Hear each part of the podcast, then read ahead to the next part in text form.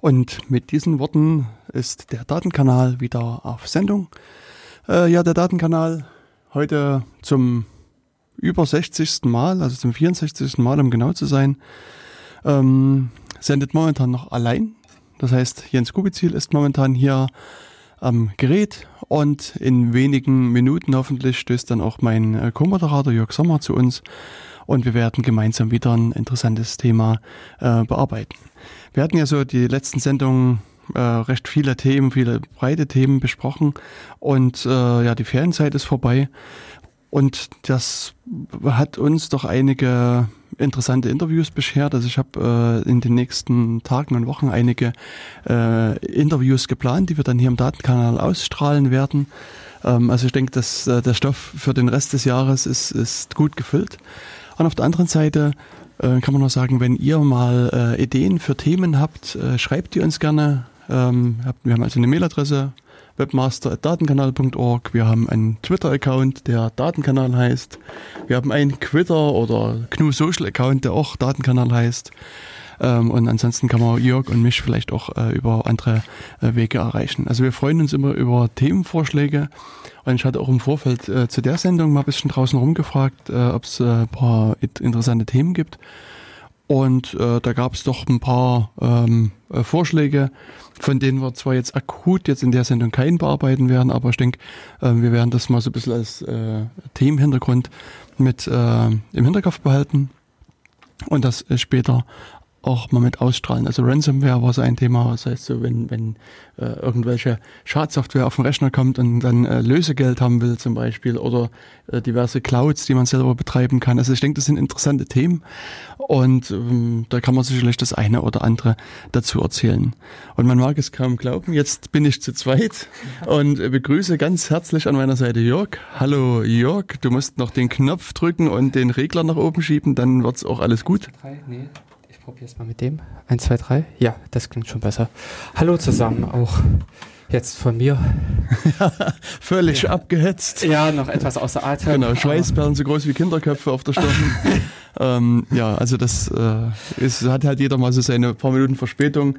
Mir ging das ja in der Vergangenheit auch schon so, dass ich da mal ein bisschen später kam. Also äh, ja, das ist halt das so. Das Leben, aber genau. Ja. Genau. Also ja, wie gesagt, also wenn ihr so ein paar Themen habt, sagt es uns gerne, wir äh, bauen das gerne mit ein. Also für mich zählt halt immer so, es sollte ein bisschen irgendwie einen Computerbezug haben, Datenbezug haben. Mhm. Ähm, wobei, ähm, ja, wir haben ja auch in den vergangenen Sendungen mal mit dem Datenschutzbeauftragten gesprochen. Ähm, wobei auch hier lässt sich natürlich sehr schnell so ein Datenschutz, äh, ein, ein Datenbezug sozusagen, steckt schon der Name drin, Datenschutz und Datenkanal ist ja sozusagen äh, zwei Worte quasi nahezu identisch, also das, das passt schon. Genau, also ich glaube, das Einzige, was so ein bisschen mal ähm, hier eine Besonderheit ist, ist der, die Datenkanal Nummer 15 wo wir äh, mit der Katharina König und dem Jörg Kellner über den NSU-Untersuchungsausschuss mhm. in Thüringen gesprochen haben. Das war jetzt sozusagen mal was, sagen wir vielleicht Besonderes, ähm, was nicht ganz hundertprozentig in das mhm. Thema reinpasst, aber ansonsten ähm, ja, wird es immer irgendwie so ein datenmäßiges äh, Thema geben, was man uns da besprechen kann. Genau. So. Richtig. Hallo Jörg. Hallo. Kannst du wieder reden? Jetzt habe ich etwas mehr Atem bekommen, wieder etwas Puste. Genau, ich wollte nämlich eigentlich gerade noch so ein bisschen erzählen, weil ähm, äh, es ist ja dieses Jahr nach zwei Jahren wieder mal ein großes Hackercamp gewesen. Ja. Ich weiß nicht, ob du davon irgendwas äh, also, mitbekommen hast. Genau, so ein bisschen davon hm. äh, gelesen, ja. Hm. Die SHA 2017, Aha. Still Hacking Anyway, ich glaube, da das Akronym, wie es auch diverse andere dafür gab. Äh, warst du denn dort? Nee. Ah, okay. Ähm, also ich, das war für mich gerade so eine Zeit, wo ich gerade aus dem Urlaub wieder kam hm. und ah. außerdem auch gerade sozusagen der Schulanfang hier vor der Tür stand so. für, für uns okay. in Thüringen. Und insofern äh, war ich nicht dort. Du warst dann ein bisschen zu, hm. ja. Das äh, wäre zu viel Stress gewesen. Äh, warst du aber schon mal bei so einem Schar äh, vorher?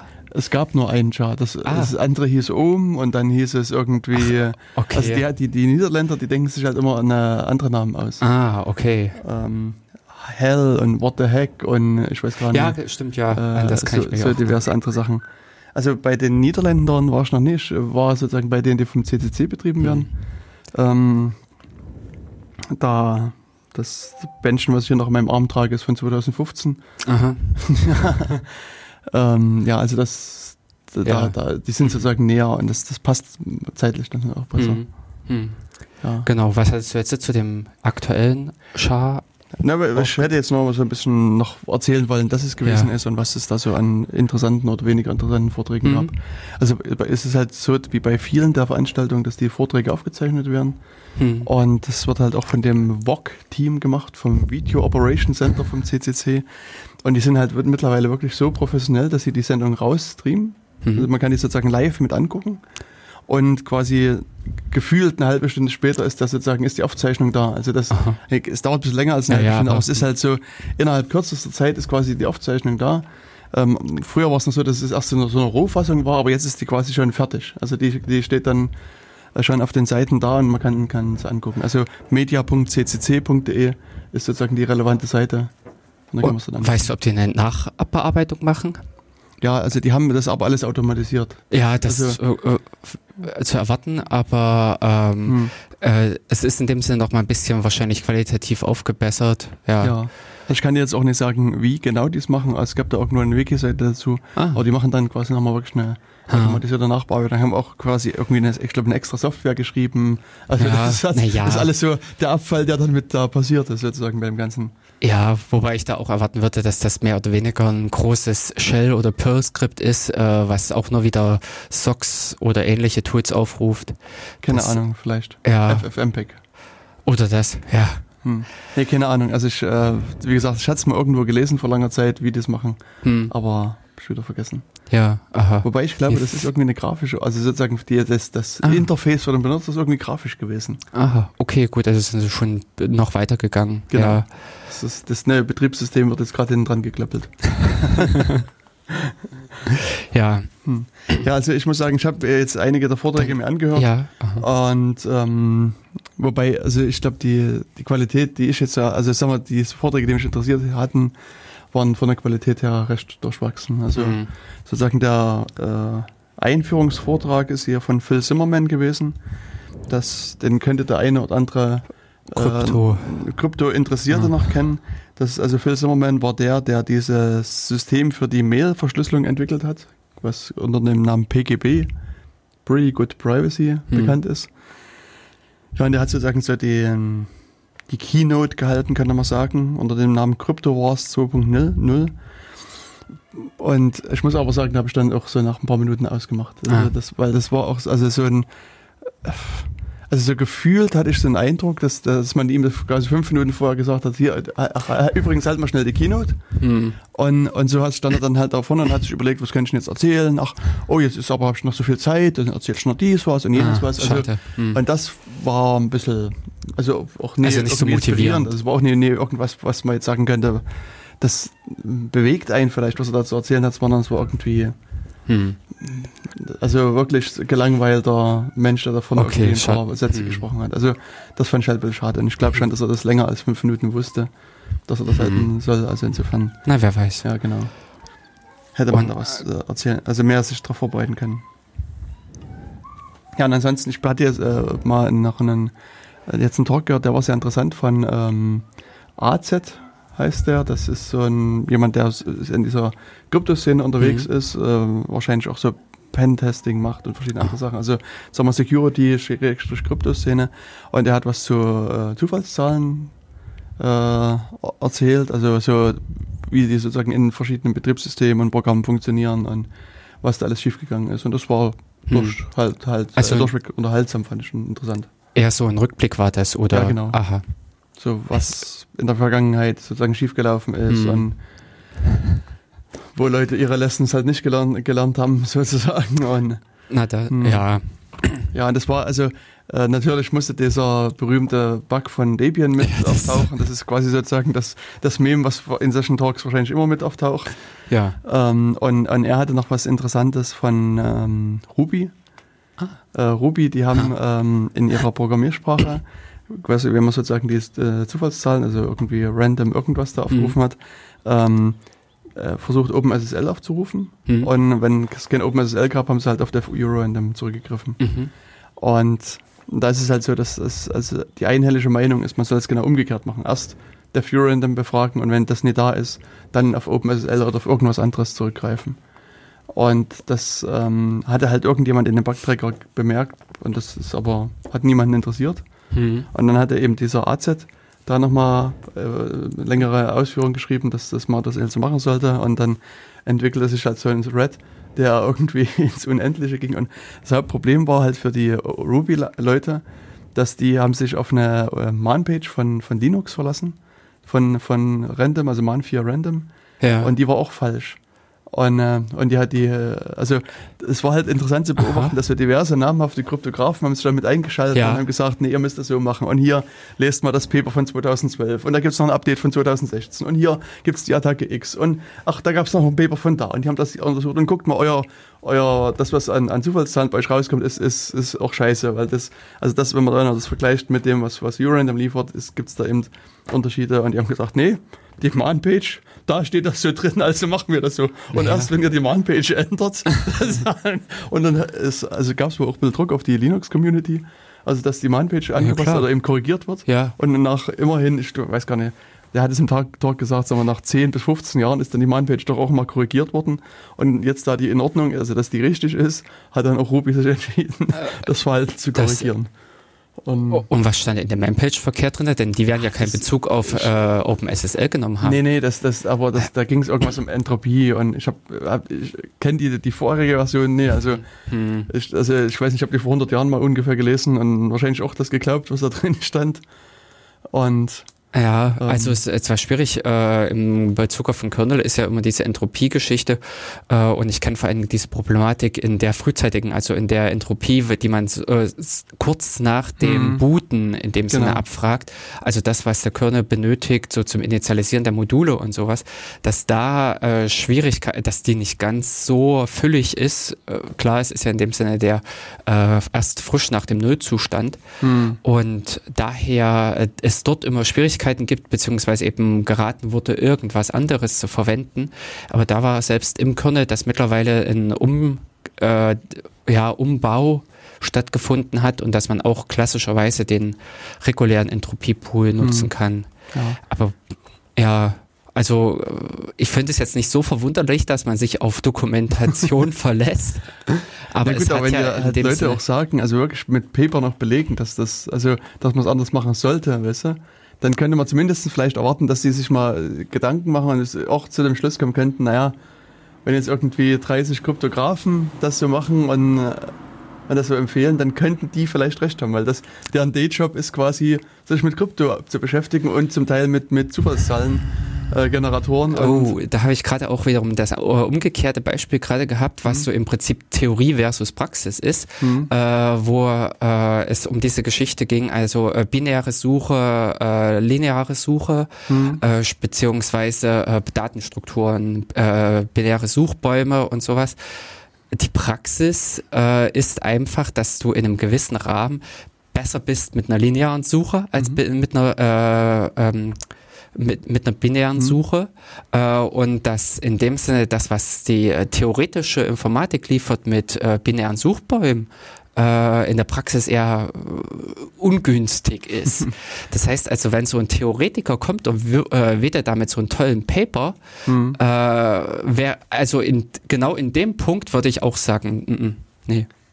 Wobei, ich meine, bei so Suchbaumgeschichten gibt's also da wird ja auch, also hoffe ich, ich sag mal, das ist mein Paper-Knowledge hm. zu klein, aber da würde ich auch hoffen, dass da sozusagen drinsteht. Also unter denen den Voraussetzungen ist, ist sozusagen die binäre Suche schneller als Nee, das, das steht, äh, ähm, also das, was ich auch äh, in der Uni-Zeit kennengelernt mhm. habe, ist, dass das wirklich rein unter akademischen Gesichtspunkten äh, betrachtet wird, eben solche äh, Datenstrukturen, mhm. als, eben mit dieser Grundannahme äh, Lesezugriffe in O von 1 und lauter solche Dinge mhm. und man da in keiner Weise auf solche Sachen wie Cache, äh, also Caching, diese verschiedenen Arten, wie man zugreift, äh, dass ein Prozessor unter Umständen Sprünge äh, nachteilig bewertet mhm. oder sowas.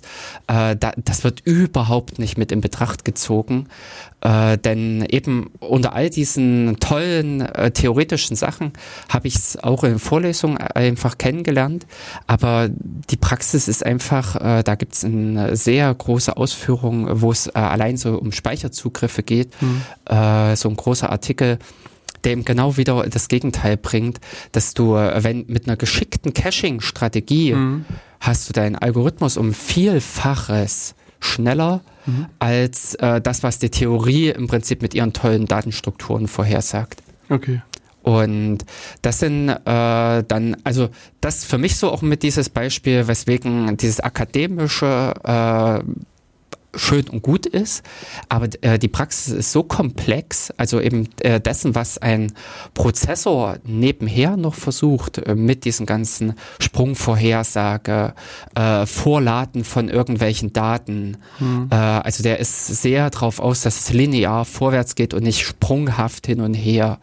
Und all diese ganzen Optimierungen, die aus anderen Gründen mit eingebaut wurden in die ganze Technik, wirken zum Teil einfach diesen theoretischen Konstrukten zuwider. Also das ist wirklich, dass die sich gegenseitig im Weg stehen und dementsprechend die äh, Dinge äh, theoretisch gut, aber praktisch ungünstig. Hm und sowas. Also das ist so äh, das, wo ich so skeptisch auch bin äh, gegenüber diesen theoretischen Resultaten okay. oder das, was da so teilweise am Papier entworfen wird, äh, weil dann um, unter Umständen die Implementation wiederum eine andere hm. ist. Wobei eben hier hm. ist es schon so, dass die ähm, eben das, das, also hier gibt es nicht so diesen, diesen, diesen krassen äh, Sprung zwischen, ja. zwischen Theorie und Praxis, sondern also da ist zum Teil auch, ich sag mal, OpenSSL das Untersuchungsobjekt oder der Zufallszahlengenerator vom Kernel ist. Also da, mhm. also die, die, da ist sozusagen, also in diesen Papern geht es halt direkt um die, um die Sache, die du am Ende auch benutzt. benutzt. Mhm. Also das würde ich auch sagen, so von meinen Beobachtungen her, äh, was diese Sicherheitsleute sind, die sind realweltlich orientiert. Genau. Also die gucken sich an im Prinzip, was habe ich an äh, konkreten Implementationen. Mhm wie sind die, wie sind die gemacht, wie gut sind die. Äh, und äh, das wird letztendlich bewertet. Bis dahin, das äh, kam mir gerade so in, als Gedanke mit, diese Wettbewerbe, die ausgeschrieben wurden, also mir fiel eben jetzt gerade DES ein mhm. oder auch AES, die waren ja auch schon mit dem Hintergedanken, dass sie gut implementierbar sein sollen. Genau. Also da hat man auch schon wirklich mit dem Blick auf die Praxis geworfen und nicht gesagt, hier, ach, äh, macht mal was Schönes. Ja, genau. Wir haben da mal ein akademisches Problem, findet man eine akademische Lösung. nee, das stimmt. Ja. Dann genau. in dem Talk gab es eben mhm. auch so einen Fall, das fand ich auch sehr interessant, dass ähm, an in einem Teil vom Kernel, der sich auch so ein bisschen mit Zufallszahlengenerierung beschäftigt, mhm. äh, ist ein Algorithmus, so ein, ich glaube, ein Warn-Hashing-Algorithmus. Und den hat irgendjemand völlig fachfremdes geschrieben. Mhm. Also ich sage jetzt mal ein Geologe. Mhm. Naja. Und der auch keinerlei Ahnung von Krypto hat. Mhm. Ich meine, es hat niemand hat sich diesen Algorithmus bisher angeguckt in den letzten Jahren. Mhm. Und jetzt ist es eben so, dass es da wohl Anstrengungen gibt, dass man da auch einen, einen anderen Hash-Algorithmus dafür ersetzt, mhm. also reinbaut, weil, weil einfach, ich meine, man kann jetzt sozusagen da Arbeit reinstecken und vielleicht dann sehen, okay, man findet keine Lücken, also ist es sicher. Aber sozusagen der, die normale Weisheit mhm. sagt einfach, nimm Standard. Nimm was anderes, weil ja. das kann nur schief gehen. Das, da muss irgendwas kaputt drin sein, mhm. sozusagen. Also das, ist, ist halt auch so ein Ding. Und das war mir auch nie bewusst, dass das da so, so gut drin rumlagert. Ja, aber äh, diesbezüglich lässt sich äh, auch schön der Verweis damals auf diese ähm, Klage gegen Linux, also beziehungsweise von SEO. Ja, genau, jetzt kam es nicht. ähm, als die auf so einige Sachen so vage gedeutet haben, mhm. ist ja dann auch plötzlich, äh, haben alle erstmal dorthin geguckt und haben gesagt, oh mein Gott, was ist denn das für schrecklicher ja. Code? äh, diese Klage war insofern ja damals auch wirklich förderlich für den Kernel, mhm. dass damit wieder mal Augenmerk auf Orte gelenkt wurde, was eigentlich vorher so ein bisschen aus, aus dem Blick war, mhm. wo auch ich, verbesser, ich sag mal, Verbesserungsbedarf bestand. Ja. Und insgesamt, das äh, war jetzt gerade bei LWN in äh, Artikel mit, äh, der Kernel ist vom Gebild, also vom Codeumfang her ja so riesig mhm. geworden. Da kann ich permanent, also äh, einer kann schon gar nicht mehr den richtigen Kernel überblicken, was überall alles los ist. Mhm. Ähm, geschweige denn im Prinzip, dass er sich um alles äh, kümmern kann. Also wenn du was implementierst, dann wird vielleicht nochmal eben rumgefragt und geguckt, was könnten andere gebrauchen. Aber ähm, ja, hm. Und deswegen, also mich wundert es nicht, dass in dem Sinne in vor Jahren in dem Sinne mal jemand was implementiert hat, was äh, nicht so super ist. Hm. Wobei eben diesbezüglich hat sich ja auch im Kernel so eine kleine Kryptobibliothek einfach gesammelt, wo hm. diverse Algorithmen einfach implementiert sind, so dass man auch innerhalb des Kernel-Universums auf solche standardisierten Bausteine zurückgreifen kann. Aber oftmals ist es auch, dass zum Beispiel bei diesen Algorithmen äh, auch andere Dinge mit in Betracht kommen, eben äh, Geschwindigkeiten. Also beziehungsweise wie, äh, wie ist damit der Zugriff auf die äh, Hardware möglich? Also sprich im Prinzip unterstützt das ein Spark 64 oder äh, hinter äh, also x-beliebige andere mhm. CPU bis hin im Prinzip zu so einem äh, neuen ARM, äh, ARM 64 beziehungsweise die äh, Z-Series von IBM, die auch nicht unbedingt jeder zu, zu Hause hm. stehen hat, mal zum Ausprobieren. Werden die noch unterstützt eigentlich von, ja. also auch von Debian?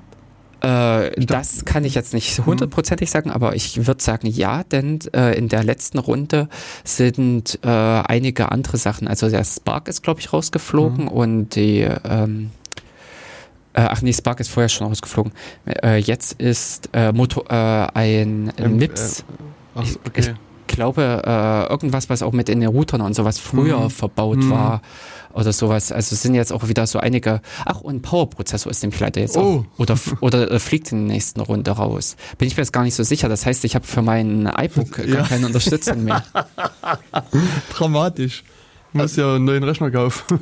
Ja, das habe ich auch in der Zwischenzeit schon getan. Hm weil ich auch damit im Prinzip an die Ressourcengrenzen gekommen bin. Hm. Aber ähm, für mich, also er ist immer noch greifbar. Also ja, es ist jetzt ja. nichts unbedingt, wo ich sagen würde, er ist alt. Hm. Aber da, die Entwicklung ist an der Stelle auch ja definitiv weitergegangen. Diese ganzen Power, äh, die Power-Reihe hat ja auch die 64-Bit hm. äh, bekommen. Wie alt ist der Rechner? Der, das iBook? Äh, mein iBook ist jetzt 18 Jahre. Hm. Also gerade erwachsen äh, geworden sozusagen. Ja, so in etwa. äh, wobei diese Power-Serie, die könnte auch schon zu, äh, also über 20 okay. oder sowas sein. Hm.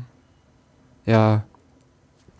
Nee, Quatsch, nee, nee, nee, nicht 18, Quatsch, 14 Jahre.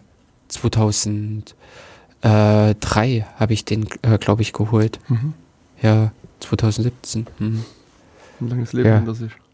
Ja, also ich habe auch vieles mit dem durch, weil er ja auch die hm. äh, einen bekannten äh, Standard, also Fehler hatte, hm. äh, des, äh, dass irgendwann dieser Fan of Death auftauchte, hm. äh, dass der Rechner nur noch im Prinzip die Lüfter laufen ließ, hm. weil ein Kontakt von dem Chip äh, schlecht war, als die Lötstelle war äh, ja gebrochen, äh, eine kalte Lötstelle. Was hast du dann gemacht, nachgelötet? Äh, Habe ich auch erst probiert, ja, mhm. aber es hat sich dann auch wieder nach einer Zeit gezeigt und die Lösung ist in dem Sinne, äh, für mich die Lösung war, in den Deckel halt etwas reinzusetzen, äh, Kork einfach, mhm. was den äh, das Gehäuse gegen den Chip drückt mhm. und dementsprechend Ach, war der Druck Kontakt. wieder da.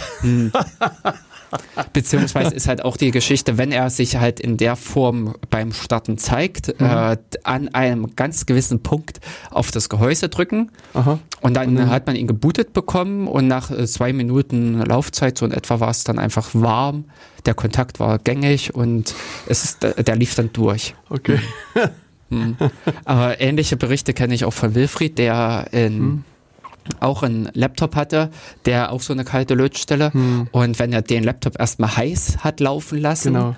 Äh, ja, ich glaube, er hat ihn mit dem Föhn erstmal irgendwie heiß gemacht oder sowas. Ich weiß nicht, ob es Wilfried war oder irgendjemand anderes.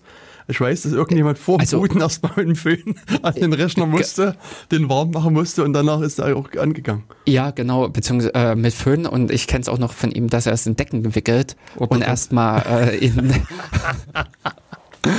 Und dann nach einer, einiger Zeit, also wenn er dann heiß gelaufen ist, Hm, dann war alles gut. dann hast du nur noch einen Warmstart und äh, das Ding funktioniert.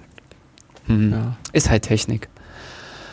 Hm. Ja, richtig. Und äh, der, äh, die sind im Prinzip raus bei Debian jetzt, äh, die Power-Prozessoren, oder die fliegen in der nächsten, äh, nee, ich glaube, die sind jetzt in dem Release rausgeflogen. Okay. Und hm. Naja, weißt du, ob sowas wie NetBSD das dann noch unterstützt? Oder, sehr wahrscheinlich, aber das weiß Hm. ich nicht. Hm. Weil das war, ich glaube, von NetBSD immer so das große Motto, dass sie quasi alles unterstützen. Ja, alle möglichen Plattformen. Hm. Hm. Aber es ist ja eben selbst im Kernel, wenn man sich anguckt, was wir noch kennen an Technologien, die auch dort mittlerweile rausgeflogen Hm. sind. Denn ISA gibt es nicht mehr. Ja, Und äh, oh je. ich glaube, da Äh, hat man uns schon mal in einer Sendung bitterlich drüber Hm. beklagt. und äh, andere Sachen, äh, vor kurzem ist nämlich auch wieder irgendwas rausgeflogen.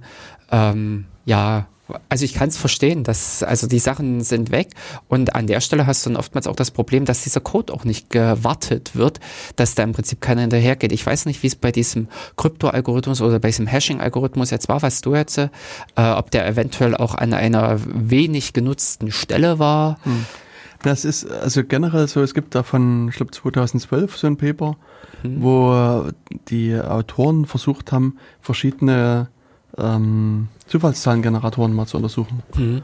Und, und das ist äh, eigentlich sehr interessant zu lesen. Also das, das, äh, die hatten damals unter Windows halt ein großes Problem festgestellt. Da konntest du sagen, wenn du bestimmte Eingaben weißt, konntest du die Zufallszahlen in der Vergangenheit rechnen und sogar die in der Zukunft äh, prognostizieren. Hm. Und das, also das war sozusagen das, das, das krasseste Ergebnis, was sie da erzielt hatten. Hm. Aber was, was für mich noch interessant war, die haben halt auch, also haben eben Windows untersucht und Linux. Hm. Und bei Linux haben sie halt versucht, sozusagen erstmal Leute zu finden, die, die denen sagen können, wie das funktioniert, wie dieser Zufallszahlengenerator Ja, genau. funktioniert. Und die Antwort, die quasi so einhellig von allen kam, war use the source Luke. Weißt du? Also das ist irgendwie, niemand wusste, also so war so, so das, das Gefühl, als ich das Paper las, Genau. so dass wie dieser Zufallszahlengenerator funktioniert. Und die haben dann halt sich den Quellcode hergenommen und haben dann Stück für Stück das quasi reverse engineert oder halt Hm, wieder versucht ja, zu engineeren, haben dann halt in dem Paper beschrieben, wie der funktioniert. Und da, das war auch für mich sozusagen, äh, da habe ich erstmal gelernt, wie der Zufallszahlengenerator unter Linux funktioniert. Ich meine, ich wusste das so, so von der Idee her schon grundsätzlich, aber die haben das wirklich dann nochmal genau beschrieben und, Mhm. und äh, der Theodor Zoo, Hm. Theodore, ja. Tiso, ich weiß gar nicht, wie man den ausspricht. Der, So, der, also- Mm, weil der wird so T, äh, Apostroph. Apostroph SO geschrieben. Hm. Ja, aber auf jeden Fall war der einer der Hauptautoren von Mhm. dem Teil. Und was der jetzt in seinem Talk zu dem äh, Zufallszahlengeneratoren mit sagte, ist, dass die im Rahmen dieses Better Crypto Projektes Hm. haben die auch verschiedene Autoren aus dem Kernel-Bereich mit angeschrieben, die so verschiedene Sachen damit Hm. machen und wollten da um Aufklärung wegen irgendwas bitten an. Also ein Großteil der E-Mail-Adressen ist gebounced wohl, die, die Hm. existieren nicht mehr und bei einem bestimmten Teil hat wohl der Originalautor geantwortet, der hat den Code vor zehn Jahren das letzte Mal angegucgt, keine Ahnung, was der tut, also so, so sinngemäß. Und, Hm. ja, das ist auch das, was, was du so gerade mit erwähnt hast. Also, hat's- haben irgendwelche Leute irgendwann mal geschrieben und dann rottet der so vor sich hin. Hm, hm. Das ist wie Heartbleed. Hm. Äh, Ist ja auch so ein Ding gewesen, was auch cooles Feature, äh, kein, kein Mensch hat's genutzt. Und äh, voll, also oder mit einem entsprechend schönen Beiwerk. Genau. Äh, da gibt's in mehrere solche Dinge, Hm. beziehungsweise sind halt auch immer gerade diese Nebenplätze äh, sehr interessant, weil die Ja. eben selten angeguckt werden Mhm, und mhm. wahrscheinlich auch äh, nur schnell ge äh, husch, husch geschrieben wurden. Ähm, aber der andere Punkt ist auch ähm, eben innerhalb des Kernels, es gibt glaube ich ja nicht den einen Krypto-Generator, Mhm. sondern da gibt es auch wieder eine Vielzahl. Äh, ich glaube hier bei dem äh, bezieht man sich nur auf diesen DevU-Random, also was Genau, dort rauskommt, gepurzelt kommt. Hm. Ich glaube, das hat man nämlich auch erstmal Def Random und Def Random. hm, äh, vereinheitlicht Hm. dass die äh, auch innerhalb des Kernels das genutzt wird und die äh, Nebenimplementationen, die dort existierten, sind dann auch mit ausge also entfernt worden. Ausgemerzt worden. Ja, Mit so einem ganz heißen Feuer sind die au- ausgeglüht. äh, ja. Ist Genau. man daran gegangen. Hm.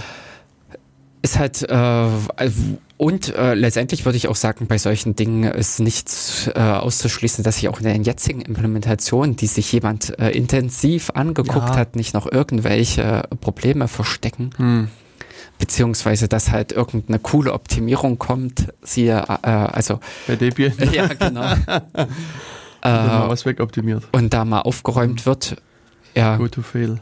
Hm. Ist halt äh, schwierig, aber das ist ja auch wie mit genügend anderen Sachen. Denn äh, ich also mit unserem heutigen Thema, da kann man ja auch richtig äh, schön Hm. äh, dann nebengreifen. Genau.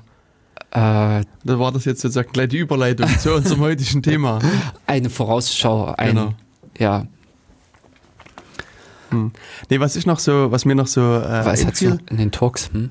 mh, so, also weg von den Turks, Ach so. ähm, mich hat, also ich, mir ist gestern so ein, so ein Bild über den Weg gelaufen. Mhm. So, und, oder, also das, das hast du manchmal so, so, dass du irgendwie, keine Ahnung, dass diese Aufgabe können irgendwie 99 Prozent der Bevölkerung nicht lösen oder das können, also ah, okay. Leute, die das können, können das nicht machen. Also Ja. sowas. Und das, ist, das sind meistens irgendwelche blödsinnigen Sachen. Und Mhm. das, das sah auch erstmal blödsinnig aus. Also irgendwie, das war auch so die Überschrift, 95% der Leute, Leute können das Rätsel nicht lösen. Und da war irgendwie, ich, war eine, ich sag mal, eine Apfel, eine Banane und eine Ananas.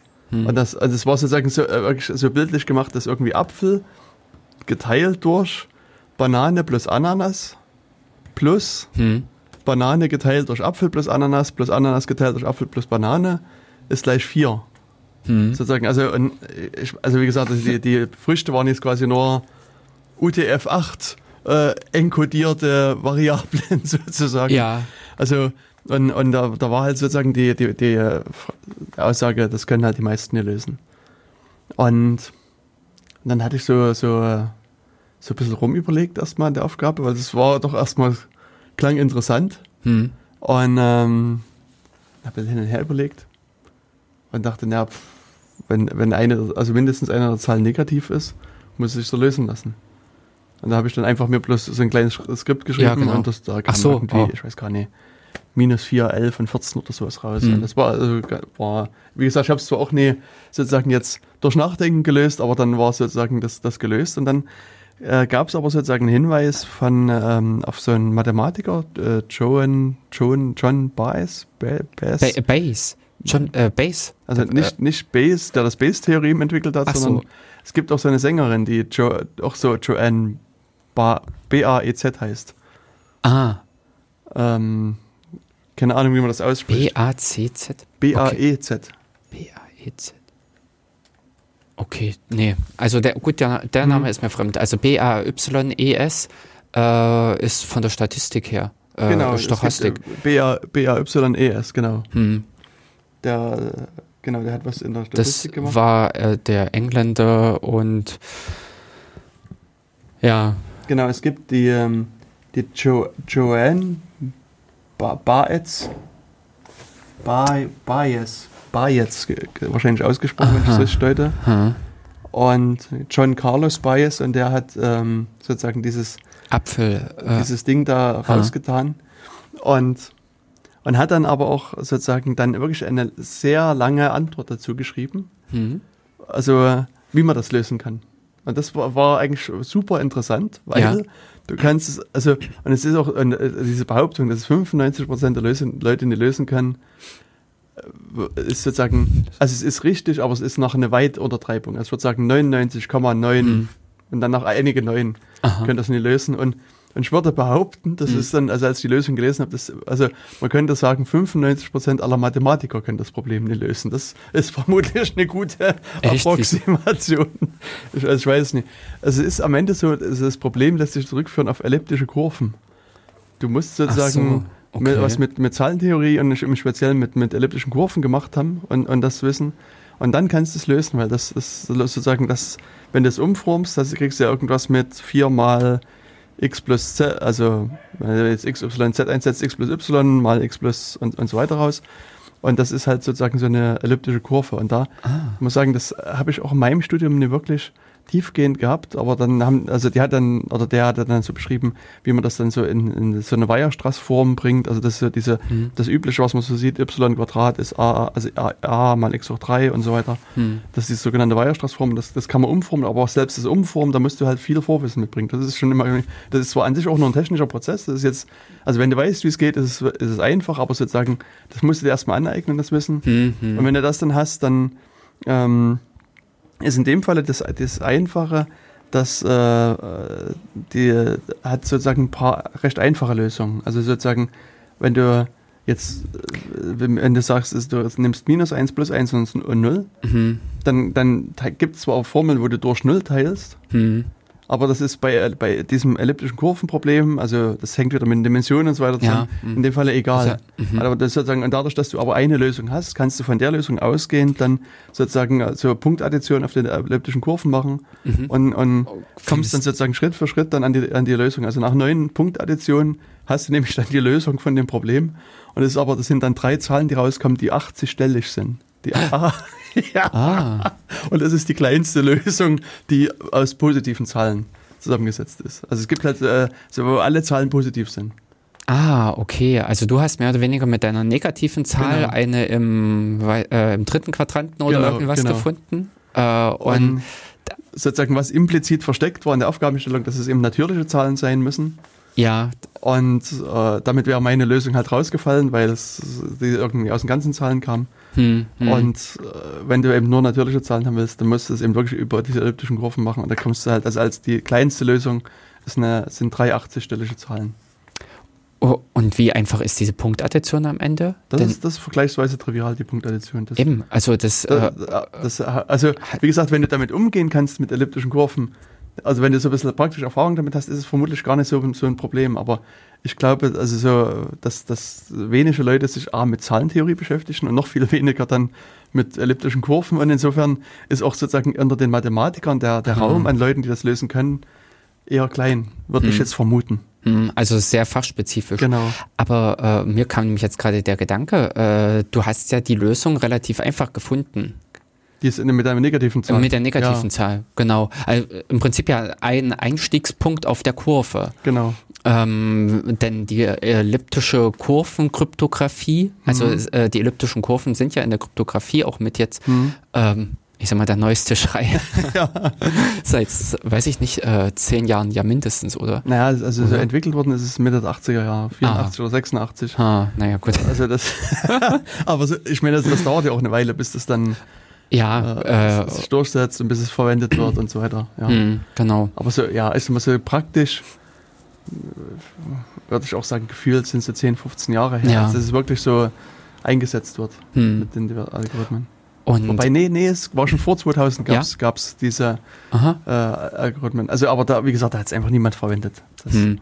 Aber insofern, äh, wenn diese Dinge auch so leicht zu knacken sind, äh, ich suche einen beliebigen Punkt, den ich relativ. Nee, das geht ja nicht. Also das ist, ist ja, also zum einen, also das ist ja, war ja Addition, die Punktaddition. Hm. Und die elliptische Kurvenkryptographie macht Punktmultiplikation. Ah, okay. Und, und das ist halt wieder genau, also hm. sozusagen in Anführungsstrichen genauso schwer, wie es bei den äh, normalen Zahlen ist. Sozusagen, wenn hm. du bei, bei RSA sozusagen zwei große Zahlen faktorisieren willst, hm. geht das halt auch nicht. Und bei elliptischen Kurven müssen die Zahlen halt ein bisschen kleiner sein. Ja. Und, und auch da ist es halt Hast schon du. schwer. Hm. Oder un vermutlich unmöglich. Also, nee, nicht unmöglich, nee, aber sehr, sehr schwer. Sehr aufwendig einfach. Sehr aufwendig, genau. Ja. Aha. Hm. Ja. Gut, also ist die Kryptographie gerettet. Genau, ja. Also seitdem, wenn dann die Quantencomputer kommen. Aber auf jeden ja. Fall, ich werde das dann mal mit verlinken, diese, diese Aufgabe und auch diese mhm. Lösung dazu. Weil zumindest fand ich die eigentlich, also am Ende mhm. schön. Also wie gesagt, wenn du das dann so mal ein bisschen aufgedröselt mhm. kriegst, war das eigentlich ziemlich nettes, nette Sache, da mal hinterher zu laufen. Hm.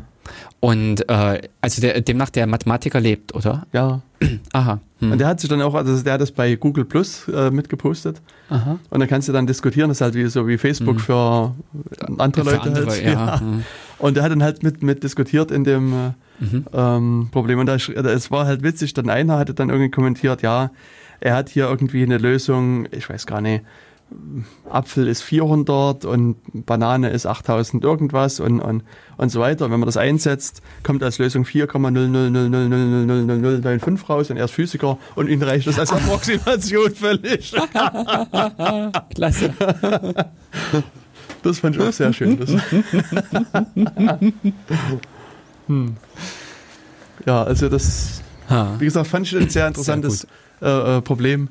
Und insbesondere die Lösung war dann eben wirklich super interessant. Mhm. Und es ist mhm. auch so, dass das, mhm. äh, die haben dann halt so, so darüber diskutiert, wenn man die Zahlen ändert, wenn man dann sozusagen aus vier irgendwie mal zehn macht oder 100 mhm. oder sowas, ähm, wie sich dann die Zahlen ändern und dann wird ganz, also wirklich, wirklich super schnell aus diesen, äh, äh, äh was hast du gesagt, 40 oder 80 stelligen, äh, 80 stelligen, 80 stelligen Zahlen, mhm.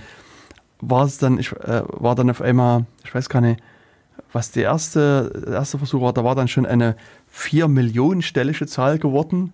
Und bei 100, so um die 100 waren es schon eine Trillion Stellen. Also, ja.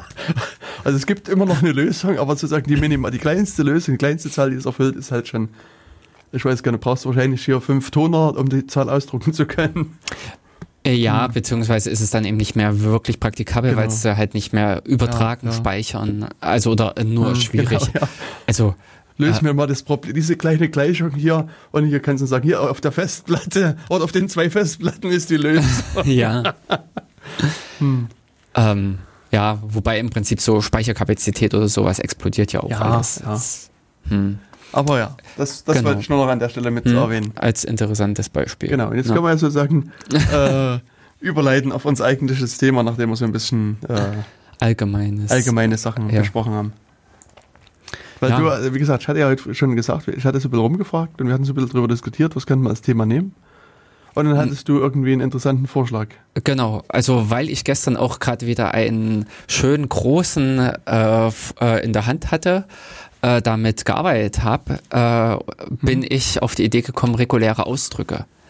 Denn mhm. äh, an sich ist es ja auch mit, einem, mit einem theoretischen Hintergrund, mhm. aber äh, ich sag mal so, als Praktiker äh, kommt man damit oder kann man relativ leicht in Berührung kommen. Denn ich sage jetzt mal, wo ich dann auch erstaunt war, selbst unter Windows, also im Visual Studio, der Programmierumgebung von Microsoft, äh, waren auch bei der Suche endlich reguläre Ausdrücke möglich, mhm. inklusive, dass man damit auch äh, suchen und ersetzen konnte. Okay. Also nicht nur in dem Sinne die Suche, mhm. sondern auch, dass man da, äh, da, mit den gefundenen Ergebnissen variable Ersetzungen mhm. vornehmen konnte. Ähm, Im Notepad ist, sind auch äh, die Möglichkeiten drin. Also reguläre Ausdrücke sind irgendwas zum Suchen und Ersetzen demzufolge. Genau, ja. Also dort findet man sie sehr häufig. Okay. Äh, ich wollte nämlich sagen, so hm. das, womit man unter Linux, Unix sehr leicht in Berührung kommt, ist grep. Also mhm. grep, dem Befehl auf der Kommandozeile. Wenn den schon mal jemand gesehen hat, äh, da geht's halt darum, ich suche etwas. Ich suche eine Zeichenkette, in dem Sinne, innerhalb von einer Datei oder von vielen Dateien. Ja. Na, die, ich glaube, so eine der Grundideen unter Linux, Unix ist ja so, dass alles ist eine Datei. Hm. Und irgendwie gefühlt alles ist eine Textdatei. ja. Zumindest in den Prä-System-D-Zeiten. Und äh, also die Logs sind, sind binär bei, bei Ach so, ja, gut, aber äh, hm. ja, war nur ein nee, kleiner Pan äh, am Rande. Ja. Mhm. Nee, und, ähm, und da ist es natürlich sozusagen, wenn man da so ein, so ein Werkzeug hat, wo man dann in diesen Textdateien rumsuchen kann, genau. ist halt optimal. Und genau Crep ist so mhm. eines der Werkzeuge, die äh, den, also den ich zumindest auch schnell über den Weg gelaufen bin. Ich überlege halt gerade, wenn man sozusagen jetzt sozusagen den, den Weg zu Linux über sowas wie Ubuntu oder hm. Linux Mint oder was auch immer wählt, wie leicht man da über Crep stolpert. Und ich, äh, auch so die Leute, die jetzt ich kenne, die jetzt sozusagen die klassischen Desktop-Nutzer sind, hm. wüsste ich jetzt nie, ob jemand von denen Crap jemals gesehen hat. Also da gibt es dann wiederum keine Not, irgendwie Crap zu benutzen. Ja. Aber das ist, glaube ich, auch wie ein regulärer Windows-Benutzer auch nie auf Find kommt. Mhm. Also äh, Find ist was ähnliches. Genau. Äh, da kann man unter bei Windows mit der normalen Kommandozeile mhm. auch suchen. Aber das ist auch ein Befehl, der selbst unter Windows-Administratoren selten bekannt ist. Genau. Der hat auch eine merkwürdige Syntax. Aber. Ja, also ich denke schon, dass, ähm, also wenn man sozusagen ein Linux-System administriert, Hm. würde ich sagen, kommt man sehr schnell mit CREP Ja. in Berührung. Also das wird wahrscheinlich innerhalb der ersten Woche passieren, so gefühlt. Aber so als Endanwender, der jetzt sozusagen ein Desktop-System benutzt, kann es sein, dass man nie mit CREP in Berührung kommt. Ja. Aber äh, unter Umständen ist auch der Bedarf da. Vielleicht kriegen, können wir jetzt in der Sendung ähm, mitklären oder aufzeigen, weswegen es sich lohnt, das schwarze Fenster zu öffnen. Genau. Na, ich kann mich noch erinnern, dass ich vor vielen Jahren, ähm, da habe ich äh, mit äh, so Java-Programmierern zusammengearbeitet. Mhm. Mhm. Und die haben auch sehr viel Texte analysiert Mhm. und haben irgendwas, ge also ich sag mal, das Problem war, eigentlich, ich wusste nie, was die machen und die wussten auch nie, was ich mache. So, und, und, und es gab halt da so eine Institution, dass man irgendwie so eine Art Te- Tech-Talk macht, also Ah, so irgendwas mhm. Technisches vorstellt. Und dann hatte ich mal irgendwie äh, so, einen, so einen Kurzvortrag zu SED und CREP gehalten. Oh. Also einfach mal so, was, was machen die Tools und was, Mhm, was genau. gibt's die, weil also viele von denen haben auch Linux benutzt. Und, und da wollte ich halt einfach mal so ein bisschen Coole äh, sozusagen mal, mal was erzählen. Und da habe ich halt eben so ein bisschen was zu Grep erzählt, mit was das machen kann und Set und so weiter. Und dann kam hinterher einer von den Leuten zu mir und meinte, dass er völlig baff ist, weil das, was man da quasi mit einer Zeile machen kann, hat er bisher mal mit dem Java-Programm geschrieben. Und, und er hat dann auch wirklich, der hat sich dann ein bisschen eingearbeitet und meinte, das ist halt für ihn. War das also so wie, als Ja, hätte ihm jemand eine neue. Welt gezeigt. Das ist so, ja, so, so ein Tor aufgestoßen.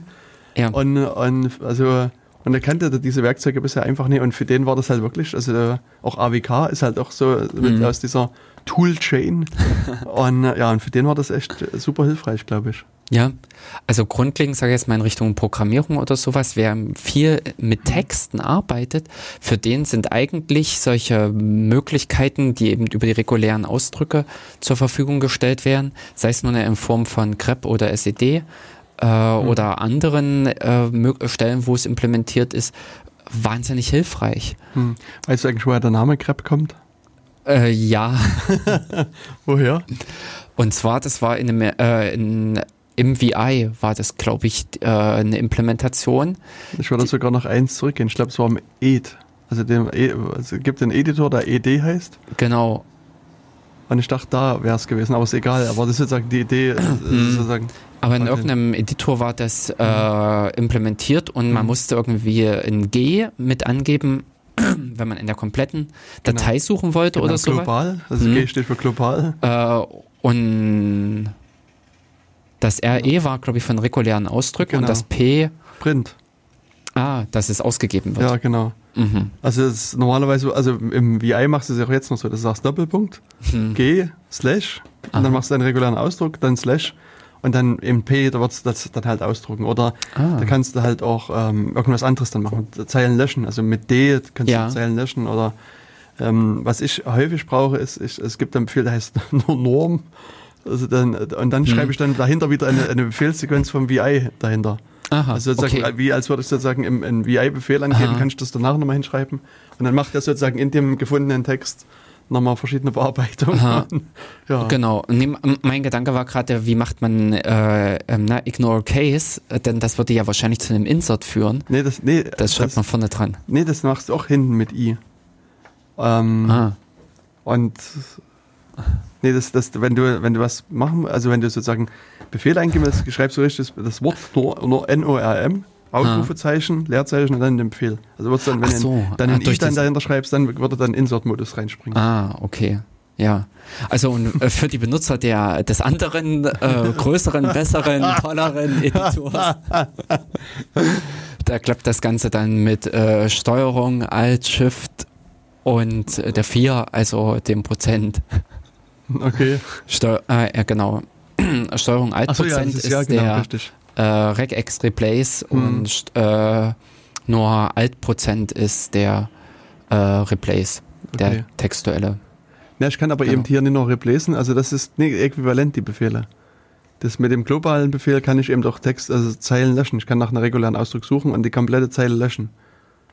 Also zum Beispiel alle Zeilen, die das Wort Jörg enthalten, könnte ich sozusagen Und das, das geht doch mit, mit dem Ähm, nee. mit dem Befehl geht es nie, aus meiner Sicht zumindest jetzt nie. Also nicht so direkt. Äh, ich Hm. matche dann im Prinzip immer alles, was vor und dahinter ist und dann ist auch die Zeile weg. Genau. Oder ist es hier halt wieder einfacher, weißt? Das ist sozusagen das Wort Mhm. D oder der Buchstabe D ist pft, Zeile weg. Müsste ich direkt mal äh, überlegen. Jetzt können wir uns mal streiten, welcher Editor besser ist. Nee, äh, ja, äh, mein Problem ist an dieser Geschichte, äh, äh, da bis, äh, mir ist diese Frage noch nicht untergekommen. Wie, also aus meiner Sicht, wie praxisrelevant ist diese Lösung? Und Ich glaube, das lässt sich wieder zurückführen auf diese alte Weisheit, wenn du, wenn dein einziges Werkzeug ein Hammer ist, sieht Es- jedes Problem aus wie ein Nagel.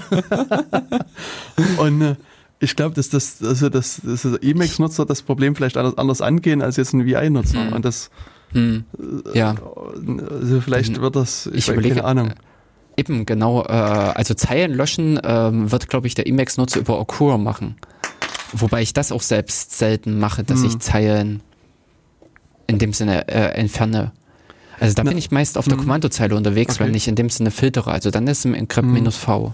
Na, was ich äh, vergleichsweise häufig habe, den Fall ist, dass ich so eine, so eine große Datei habe, Hm. wo sozusagen blockweise Informationen abgelegt sind. Hm.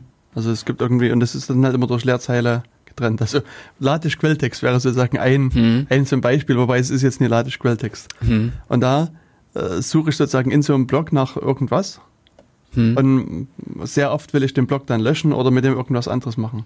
Hm. Und das kann ich eben mit dem G-Befehl machen. Mach ich LG, Ja, genau. dann gebe ich meinen Suchstring ein Hm. und dann kommt eben das mit dem Norm, Ausrufezeichen. Hm. Und dann sozusagen schreibe ich dem VI dann wieder hin, was ich mit diesem Block, wo wo diese Information gefunden hat, machen soll. Hm.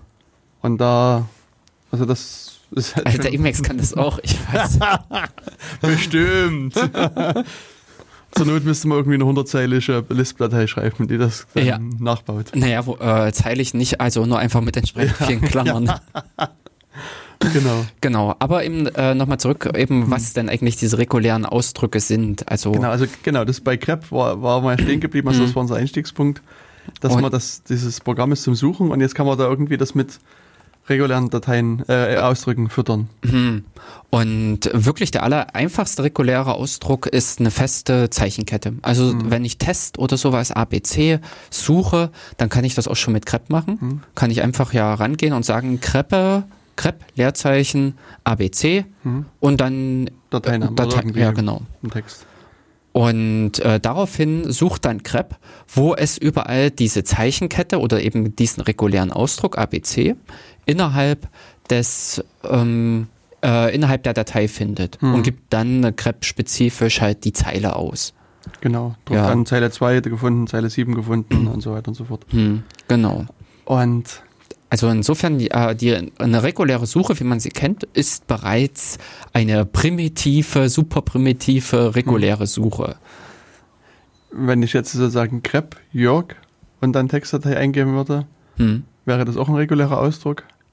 Ja, also Jörg ist ja ein regulärer, äh, also ein, ein regulärer, regulärer, also ein normaler, Hm. regulärer Ausdruck. Und wenn ich den, wenn ich sozusagen den Befehl grep Jörg Textdatei auf verschiedenen Systemen eingeben würde, würde der immer zur selben Ausgabe führen?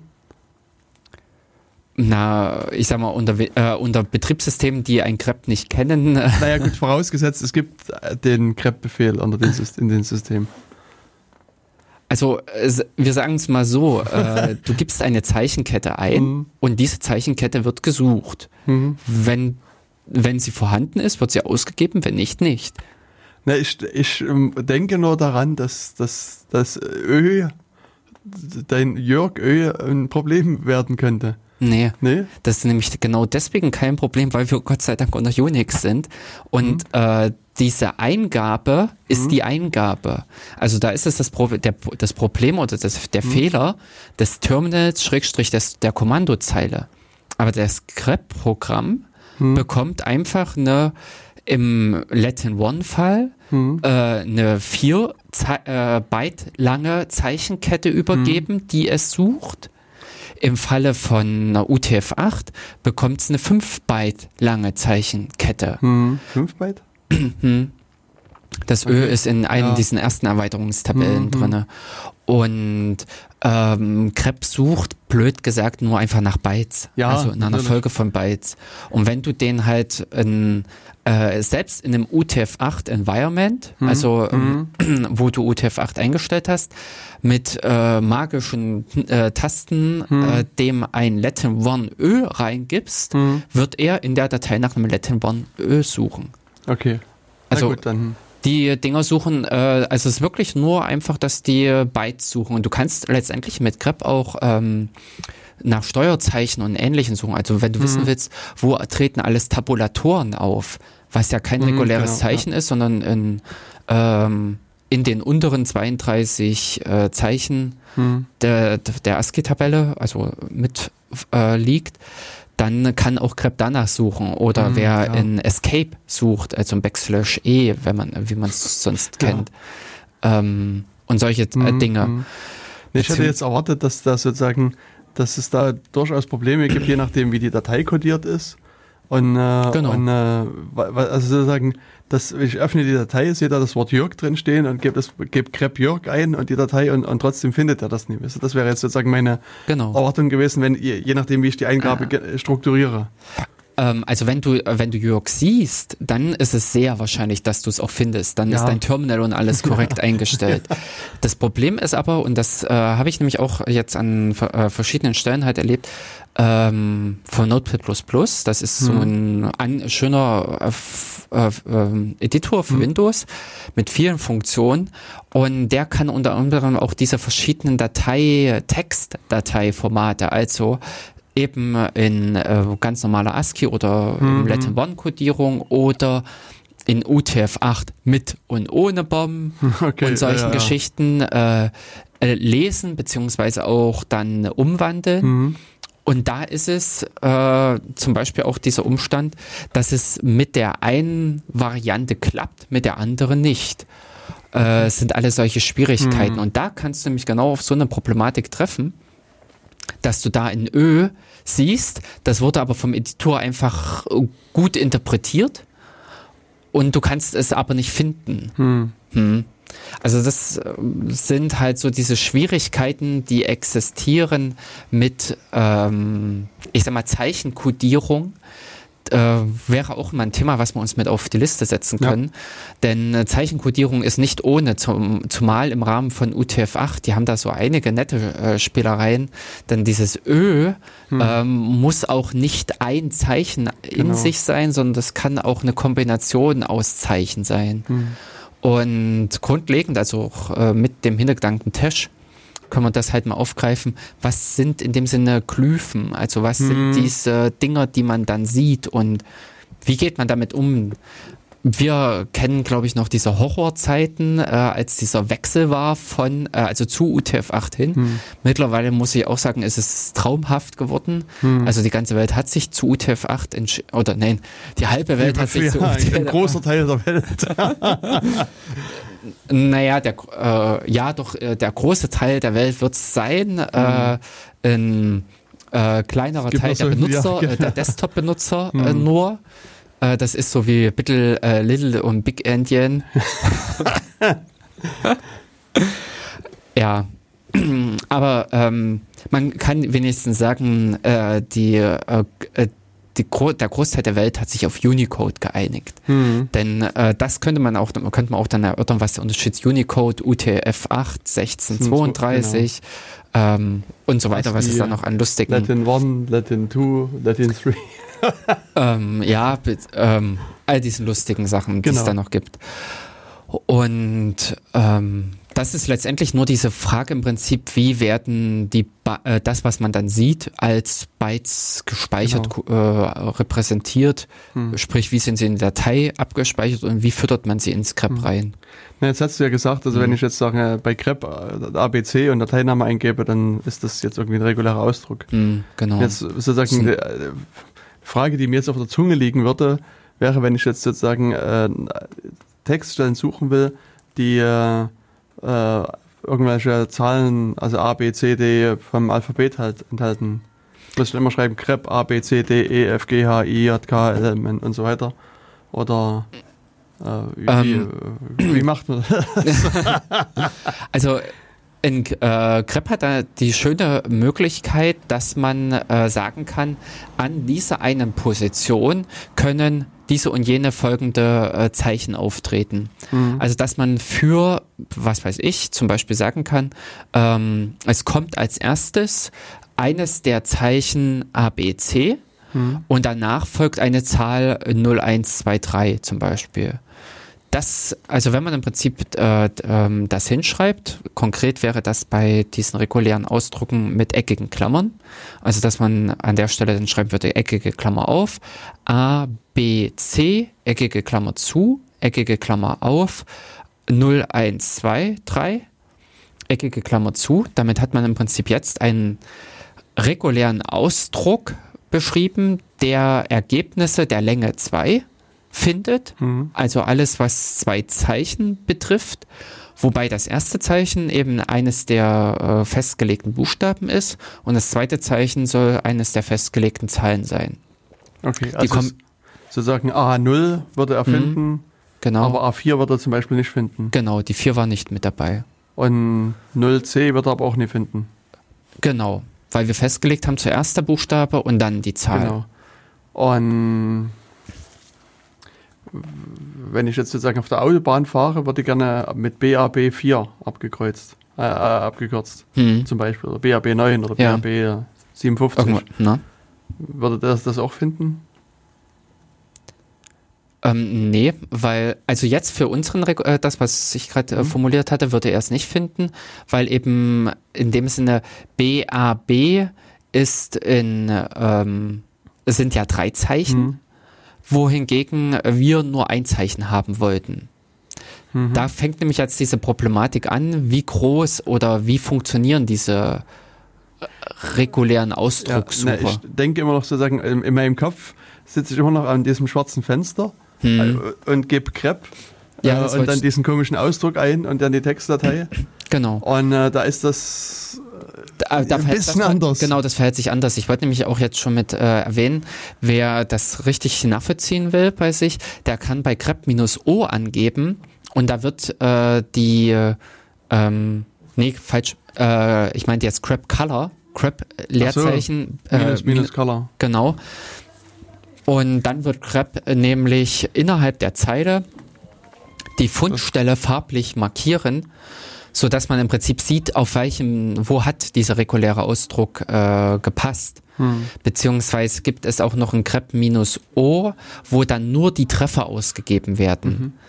Ähm, denn bei Grep ist es so, dass er beliebigen Anfang und beliebiges Ende mit voraussetzt.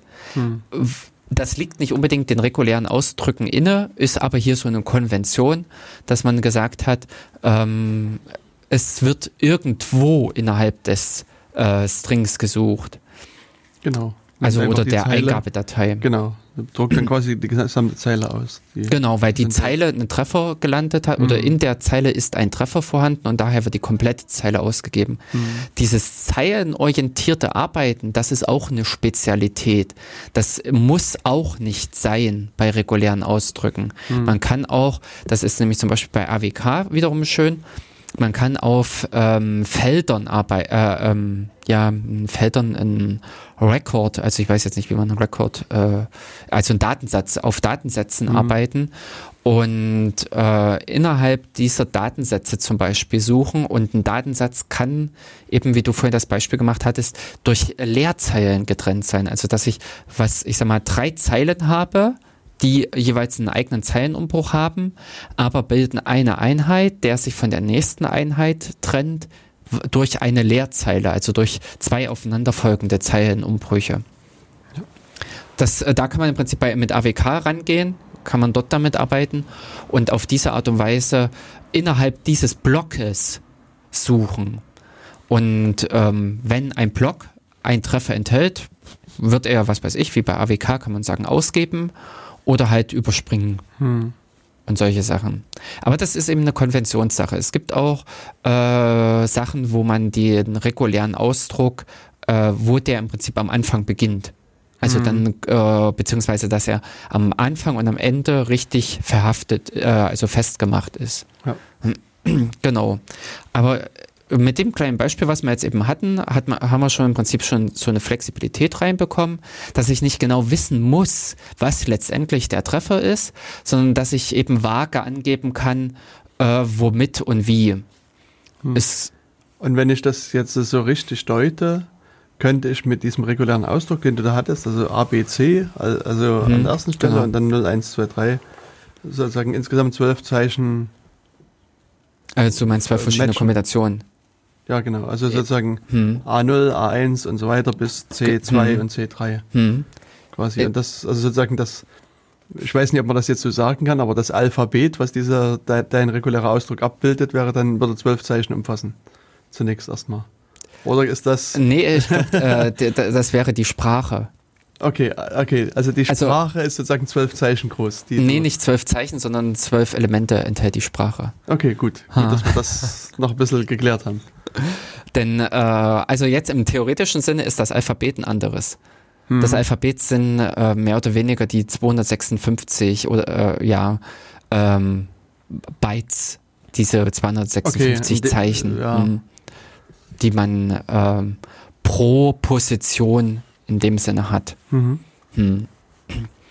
Ähm, aber eben wie gesagt, äh, jetzt schon gesehen, äh, was haben wir geschrieben? Eine eckige Klammer auf, äh, dann wieder zu, dazwischen drei Zeichen. Äh, dann haben wir nochmal eine eckige Klammer auf, eine eckige Klammer zu und vier Zeichen, also wir haben es geschafft, mit elf Zeichen zwölf Unterschiede. ja, also man sieht, wie effizient diese regulären Ausdrücke sein können. Was Sie damit sagen, nehme ich an, ja, oder? richtig. genau. Ähm, genau. Aber äh, man kann im Prinzip noch mehr, für, also andere Dinge beschreiben. Hm. Ähm, also wie hier jetzt äh, mit diesen Kla ähm, Klassen oder diesen Gruppen, diesen Mengen, die man da angeben kann. Das sind schon die einfachen Dinge. Man kann auch, äh, es gibt auch Symbole, die beliebige Zeichen einfach zum Beispiel beschreiben. Beliebige Platzhalter. Ein Punkt hm. steht für jedes x-beliebige Zeichen. Hm. Aber trotzdem, äh, ich hm. will nochmal zu diesem ABC 01, ja. 1, 2, 3 Beispiel zurück. Ähm, ich hatte ja vorhin mal gefragt, was alles passt oder nicht passt. Was ist denn jetzt mit Groß A0? Passt das? Grundlegend nicht. Denn das, was okay. du hingeschrieben hast, ist halt die Binärsequenz, die, äh, das Byte für das A. Für das also, kleine A sozusagen. Genau. Also das ist jetzt ja nur als A benannt, aber sozusagen in deinem Kopf war das jetzt ein kleines A, was du da. Ja. Deswegen richtig. frage ich nochmal. Also sozusagen Groß- und Kleinschreibung ist hier auch relevant. relevant. Genau. Hm. Aber das ist auch äh, wiederum eine Möglichkeit, dass äh, die verschiedene Sachen bieten, dass man das ähm, umschalten kann. Also es gibt in der Regel so ein Ignore äh, Case, mhm. also ein, ähm, dass er die Groß- und Kleinschreibung äh, ignorieren soll, dass die nicht relevant ist. Und dann tauscht er intern äh, um, sodass bei einem Buchstaben äh, sowohl das große als auch das kleine Zeichen äh, ein Treffer ist. Okay. Also das äh, mit einem beim Crep minus i wäre das Ignore hm. Case, mhm. beziehungsweise wenn man es eben wie äh, in anderen Stellen so als Eingabe hat, bei Pir zum Beispiel schreibt man hinter den letzten Schrägstrich ein i mhm. oder bei anderen äh, Systemen, was weiß ich, ich hatte jetzt äh, gerade bei Rust die regulären Ausdrücke gehabt, ähm, da sage ich das ganz konkret beim Initialisieren des regulären Ausdrucks, mhm. sage ich da Punkt, Ignore Case, Klammer auf True, Klammer zu. Okay. Da existieren solche. Derartige Umschalter existieren auch noch verschiedene andere für. Also, das heißt, also kann ich dann, also das heißt, da muss ich aber sozusagen so umsch umschalten bei, bei Rust oder was. Also wenn ich jetzt mal irgendwie der Meinung bin, ich brauche jetzt mal genau den, die großen Kleinschreibungen und will das unterscheiden, dann muss ich dann irgendwie wieder das neue erstmal oder das alte ausschalten, das Ignore Case meinen Ausdruck eingeben, dann wieder einschalten, dann kann ich weiterarbeiten oder, oder wie? wie? Na, äh, äh, Rust ist an sich eine Programmiersprache. Ja, das, nee, stimmt, ja, ja, richtig. Hm. Aha. Aber grundlegend, äh, ich überlege nämlich gerade beim Emacs hat man, glaube ich, so einen Global-Flag, äh, mache Ignore Case immer. Hm. Ähm, und äh, das kann man in dem Sinne setzen oder auch nicht, beziehungsweise kann man das auch gezielt äh, das weiß ich jetzt aus dem Stegreif, weil ich es hatte, ähm, während der Suche mit ähm, Alt äh, S, I, hm. kann man das halt umschalten hm. und dann äh, matcht er dann nur Ignore oder eben ignoriert. Okay. Beziehungsweise da ist das sogar noch ein bisschen dynamischer. Hm. Ja, aber äh, eben wenn man hier an der Stelle etwas sucht und man kann das Ganze hier noch erweitern, zum Beispiel, wenn wir jetzt sagen, wir suchen ein äh, Wort, was drei Zeichen hat, ähm, dann kann ich an der Stelle eben sagen, oder äh, ich suche eben eine Zeichenkette mit drei Buchstaben, äh, dann kann ich auf diese Art und Weise sagen, eckige Klammer auf, A, B, C, D, bis Z, eckige Klammer zu, eckige Klammer auf, A, hm, A, B und so weiter, eckige Klammer zu, ähm, kann da auf diese Art und Weise was gestalten und kann dann in so einem großen Text mir alle dreizeichigen Treffer in dem Sinne rausholen. Hm. Jetzt muss ich wieder mal in meiner Kiste kramen und stelle mir vor, ich habe so einen deutschen Text und da ist das, da, da, hat jemand für hingeschrieben. Das sind ja also ein Wort mit drei Buchstaben. Mhm. Aber würde das jetzt gefunden werden oder nicht? Also würde nicht gefunden werden, weil ich eben das Ü nicht mit angegeben mhm, okay. habe. Mhm. Oh, das ist das der eine Punkt. Also man kennt sich ja selten mit anderen Sprachen aus, was die noch alles an Zeichen mhm. haben. Äh, angefangen im Prinzip ja zum Beispiel im Französischen, wo die äh, diversen Accents mhm. und sowas mit existieren äh, beziehungsweise keiner will unbedingt immer A bis Z äh, eintippen. Ja, stimmt, ist auch anstrengend. Und das gleich dreimal. Ja, deswegen gibt es Vereinfachungen. Innerhalb das, nämlich dieser Mengen mhm. kann ich äh, einerseits Folgen angeben, das mit Bindestrich, also dass ich das, was im normalen äh, Binär, äh, also im normalen ASCII äh, Alphabet, also in der ASCII-Tabelle aufeinander folgt, äh, kann ich dort im Prinzip sagen A äh, Bindestrich Z, was dann dafür steht A bis Z. Das sind wirklich okay. alle Zeichen von bis von A bis Z, was äh, inklusive A bis Z. Oder äh, was man auch noch eingeführt hat als Spezialitäten, äh, sogenannte Buchstabenklassen, dass man sagen kann, eckig, innerhalb der eckigen Klammern wieder eine eckige Klammer auf, Doppelpunkt, und dann kann ich da sagen Alpha, Doppelpunkt, eckige Klammer zu. Und da wäre nämlich dann zum Beispiel das ähm, Ü mit dabei, wenn du, äh, ich sag jetzt mal. Wenn ich eine deutschen, deutsche Umgebung habe, sozusagen. Ja, wenn entsprechend das über deine Umgebungsvariablen, also äh, die Einstellungen der Arbeitsumgebung so gemacht hm. sind, dann wird automatisch CREP oder diverse andere Programme dann äh, auf den erweiterten deutschen beziehungsweise eben auch französischen äh, Buchstabenumfang zugreifen. Hm. Aber selbst wenn ich das sozusagen so machen würde wie am Anfang beschrieben, also eckige Klammer auf, mhm. A, B, C, D und so weiter bis Z und dann ja. Klammer zu, Klammer auf, wieder A, B, Z und nochmal, da hätte ich ja quasi das äh, äh, Pi mal Daumen 80 Mal so eingegeben, aber mhm. ich hätte das sozusagen mein, meine Sprache, um wieder da mhm. zu dem Ding von genau. zu kommen, würde rund 17.000 Wörter umfassen. Also da hätte ich ja auch schon massiv gespart, obwohl ich viel, viel eingegeben habe. Ja. Hm. Äh, das ist richtig. Also an der Stelle äh, zeigt sich dann im Prinzip so, äh, wenn man verschiedene derartige Sachen miteinander kombiniert, e explodiert das ja. Das ist ein exponentielles Wachstum, mhm. Äh, womit man schnell über solche regulären Ausdrücke Ergebnisse beschreiben kann, also Treffer beschreiben kann, die wesentlich umfangreicher sind. Also das in dem Sinne, man erhält äh, mit, dieser, äh, mit diesen regulären Ausdrücken, beschreibt man eigentlich eher das Ergebnis, was man sucht und schreibt nicht das konkrete Ergebnis hin. Also wo ich mit ja. ABC nach dem ganz konkreten ABC suche, fange ich dann bei den ausgebauten regulären Ausdrücken an und äh, beschreibe einfach nur noch, was ich eigentlich hm. suche. Weil ich glaube auch dein, deine gewählten Worte am Anfang waren auch nicht ganz korrekt, weil mhm. sozusagen du suchst ja kein dreibuchstabiges Wort mit diesem Ausdruck, nee, sondern suchst eine Zeichenkette, eine die aus drei Zeichen besteht, weil ich sag mal, no, X, XWÜ ist oder XWA ist meines Wissens kein deutsches Wort. Also ich würde nehmen. Oh. ah, dann können, da. dann können wir uns, äh, das sind im Prinzip dann die genau die Worte in, äh, in den theoretischen Genau, Sprachen. da müssen wir jetzt, also deswegen hatte ich ja vorhin schon mal mit, mit Sprache und Alphabeten und so weiter, also da müssen wir vielleicht noch wieder gucken, was. Ähm, äh, beim Sprung dann in die Theorie, ähm, wie sich das verhält, aber äh, die Theoretiker haben auch Worte als Folge von Buchstaben definiert. Genau. Ähm, wie man das auch von den natürlichen Sprachen her kennt. Aber die äh, eigentlichen Sprachen, äh, die äh, aus der theoretischen Informatik, dort ist das äquivalent in dem Sinne aufgefasst. Mhm. Ja. Ja, es ist halt, ich glaube, hier muss man immer da ein bisschen drauf achten, von was man gerade spricht, also mhm. also von dem Wort der deutschen Sprache, Sprache jetzt in dem Beispiel oder von dem Wort im Sinne der theoretischen Informatik, das, das ein Element des Alphabets äh, der, der Sprache ist. Ja. Also der, dieser, mhm. dieser regulären Sprache, die, die äh, sozusagen da erzeugt wird. Ja.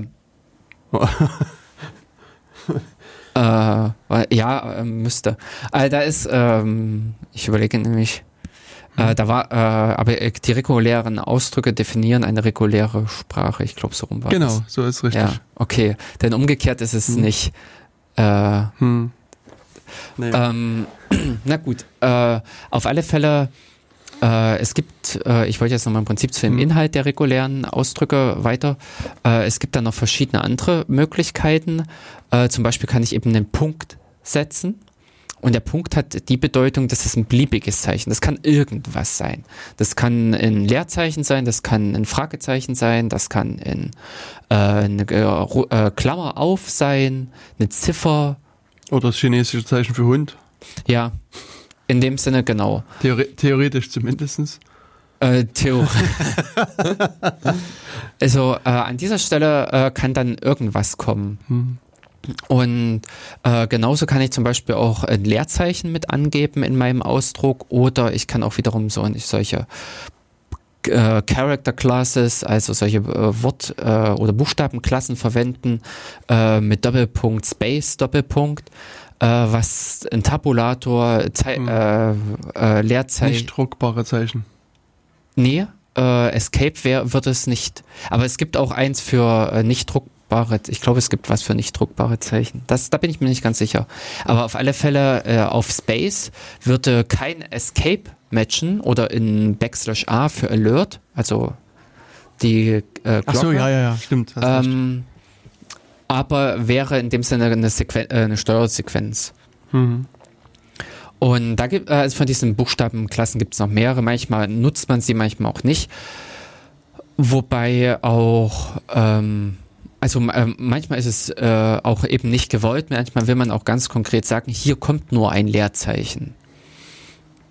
Und auf diese Art und Weise kann man zum Beispiel jetzt auch einen regulären Ausdruck sich damit aufbauen, der uns innerhalb eines Textes alle äh, dreizeichigen Wörter raus oder drei, Buchst äh, drei buchstabigen Wörter raussucht, indem wir einfach sagen, davor ist ein Leerzeichen, danach ist ein Leerzeichen und dann kommen im Prinzip A bis Z, A bis Z, A bis Z.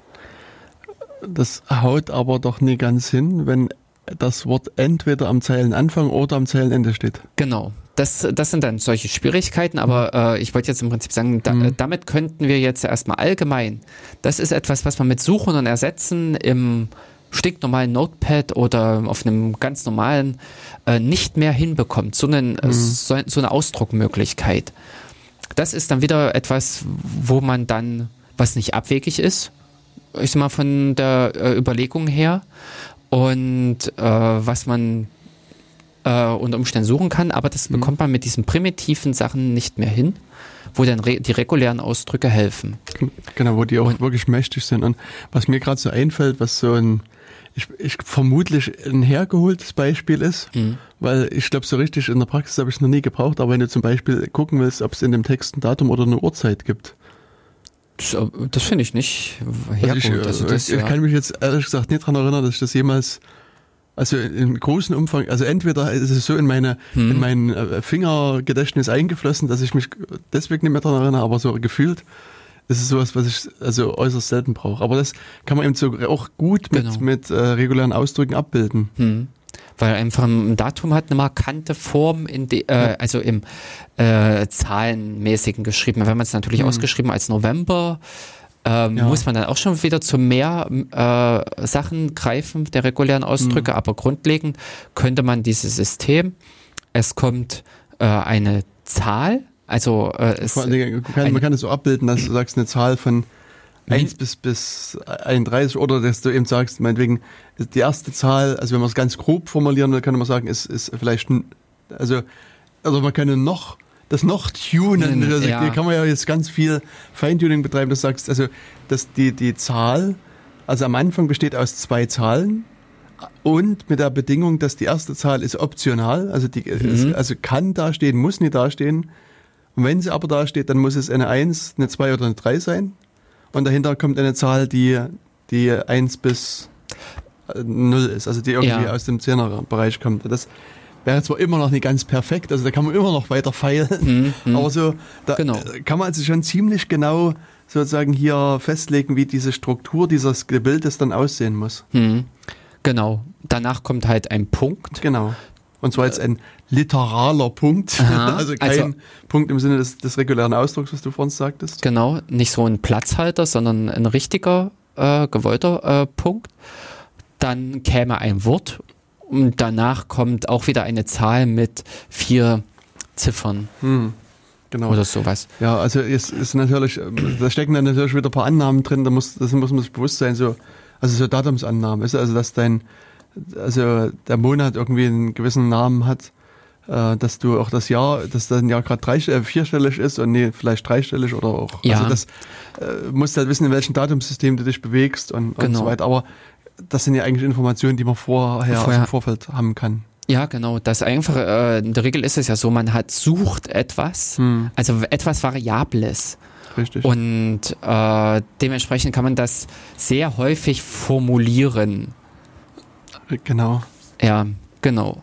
Ähm, und es gibt sogar, also so, ich glaube, das berühmteste Beispiel, so zumindest gefühlt berühmteste Beispiel von regulären Ausdruck, ist ein regulärer Ausdruck für eine E-Mail-Adresse. Also es gibt sozusagen eine Definition, wie eine E-Mail-Adresse auszusehen hat. Mhm. Und dann hat sich jemand mal hingesetzt und hat so über, ich weiß gar nicht, sieben, acht Zeilen einen regulären mhm. Ausdruck geschrieben, der also genau auf eine gültige E-Mail-Adresse matcht oder gematcht hat. Ich glaube, es, es also, gab mal einen RFC, doch. der das alles kaputt gemacht hat. Und äh, was weiß ich nicht mehr ganz genau. Also das ist, ähm, aber auf alle Fälle ist das, also dieser, dieser, dieser reguläre Ausdruck für eine E-Mail-Adresse ist halt so ein Monstrum. Ja, aber weil äh, E-Mail-Adressen auch insofern hässlich sind, hm. dass was man eigentlich nicht weiß, vor dem Ad-Zeichen können noch weitere Ad-Zeichen stehen. Ja. Ähm, man muss bloß eben an dieser Stelle passend äh, Gänsefüßchen benutzen, mhm. ähm, was, nicht, was dieses ganze Ding einfach wahnsinnig äh, um, äh, komplex macht. Aber ähm, es verwendet selten einer, also sehr selten. Und in der Regel werden auch solche E-Mails nicht unbedingt weitergeleitet. Hm. Ja. Es sind, kommen selten vor. Hm. Ähm, wohingegen eben solche Sachen wie äh, das vor dem Ad-Zeichen, äh, äh, Punkt, Bindestrich, äh, Buchstaben, Ziffern, all solche Sachen auftauchen. Hm. Äh, das ist nicht ungewöhnlich. Hm.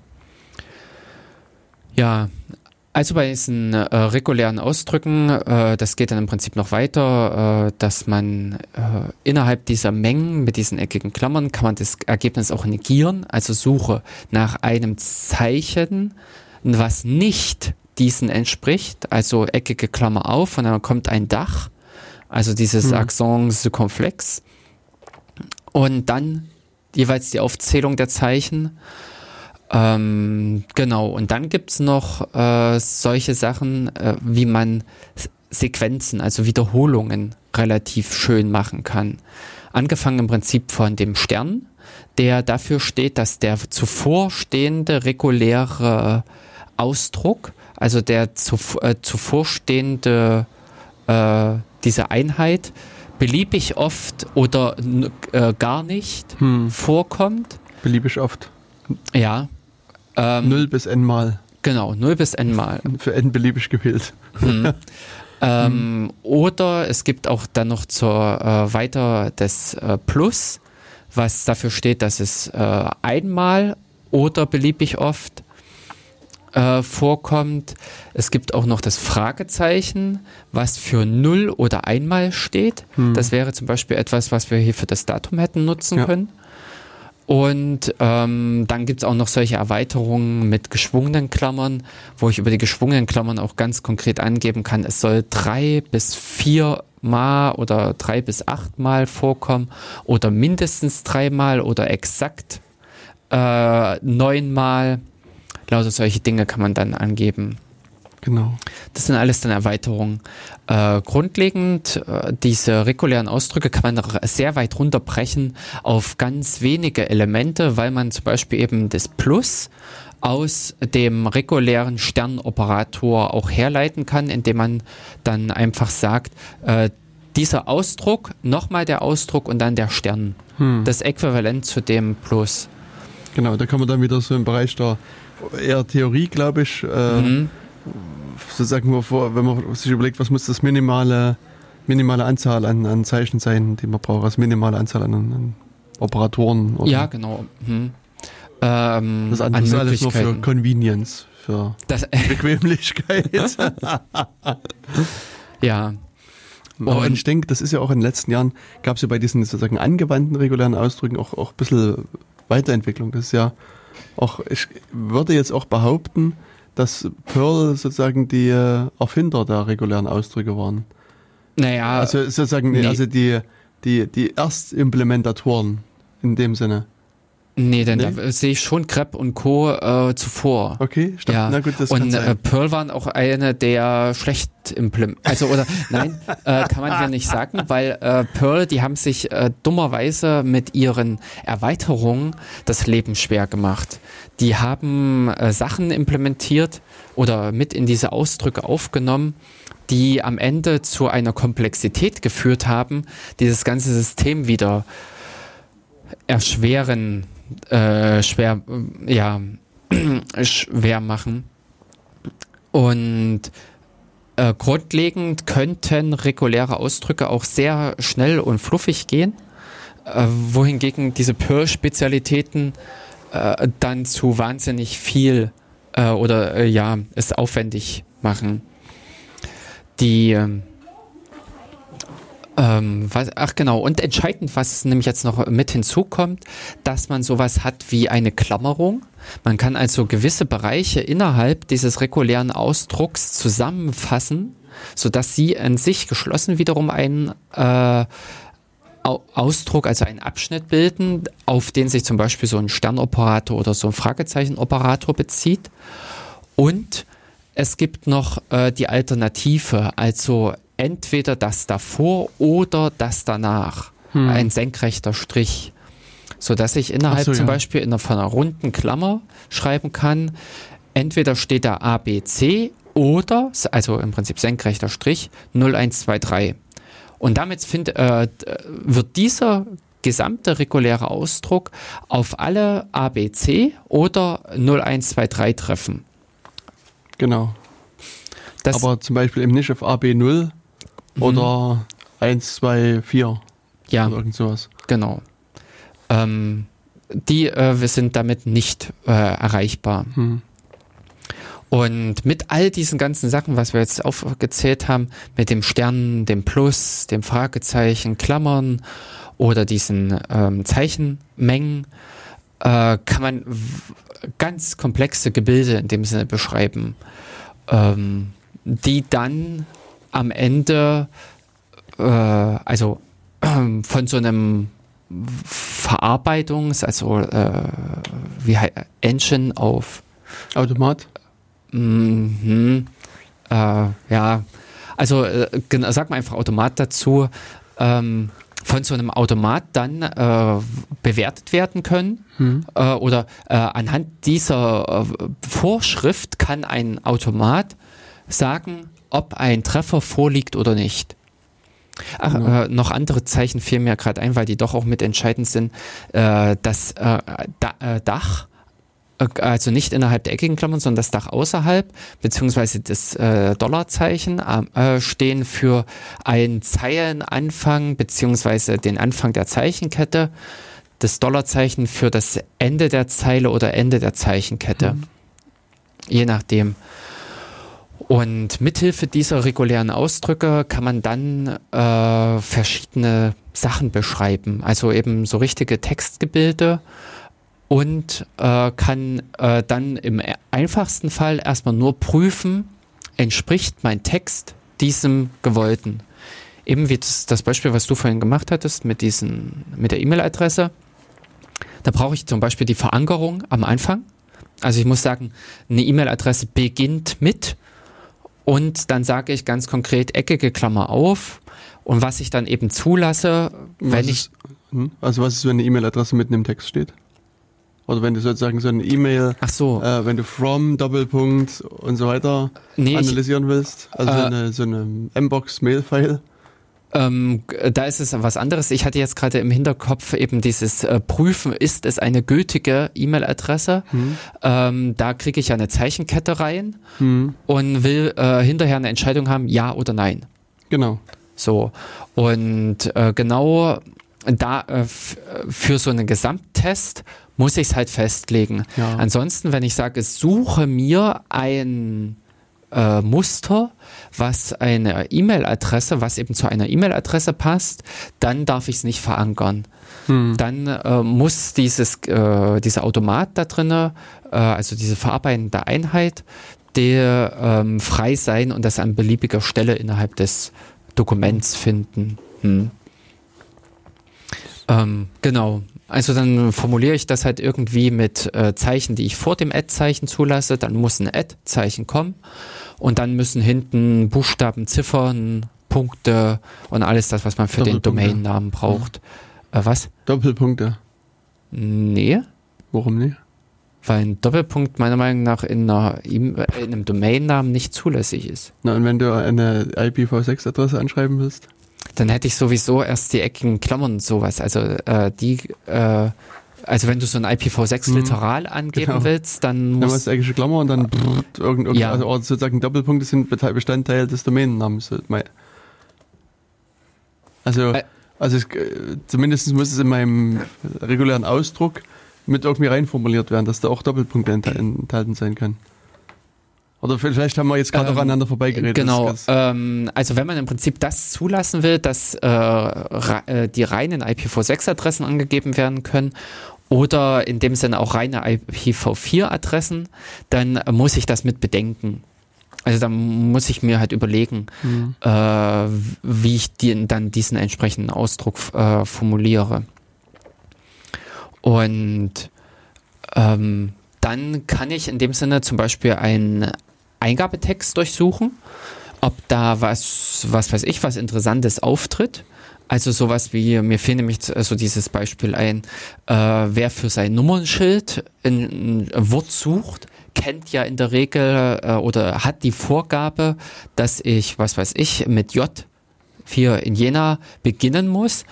Und danach können, äh, habe ich aber die Wahl für zwei Zeichen, die da kommen könnten. Also ich suche ein Wort, was mit J beginnt und zwei Zeichen hat. Es gibt solche auch Wortlisten, äh, also etc. Äh, Quatsch, nee, ja, Oder User- Dict. Äh, glaub, Genau. Äh, kann man im Prinzip solche Wortlisten Hm. sich installieren oder irgendwo im Internet finden. Und dann kann man sich im Prinzip für das Kennzeichen, also bevor man zum Antra äh, Beantragen geht, äh, sich das Wort raussuchen eine mögliche Menge von Vorschlägen, die man dann dort beantragt. Hm. Wobei, da bin ich auf die Nase gefallen, weil ich wollte als Kennzeichen J, Hm. Strich EN, Hm. 5 haben, weil wenn man das sozusagen auf das Ja, Verein genau. sieht, sieht es ja Mhm. wie Jens. Hm. Aber ein äh, äh, ziffrische Kennzeichen können ja ausgewählt werden. Ich muss, es müsste mindestens ein zweiziffriges sein, Echt? wurde mir dann gesagt, ja. Ah, Und dann habe ich gedacht, na gut, dann will ich auch kein dann nicht. Kennzeichen haben. Hm. Dann Okay, äh, hab ich fast seitdem ich ohne Kennzeichen durch Jena. Ah, ja. da weiß auch jeder, dass du es bist. Genau. Aber nee, dann habe äh, ich halt auch einen, dann hab ich mir halt das, das geben lassen, was gerade da war. Ja, äh, haben Sie dir eine Begründung genannt? Das ist halt so. Das ist halt so. Ah. Also dann die, äh, die Begründung, die ich kenne, dass du keinen äh, Einbuchstabigen haben darfst, weil das früher äh, das Jenaer Land war. Aha. Also denn äh, wir hatten äh, äh, im Mhm. Umland halt äh, J und D oder J und L Hm.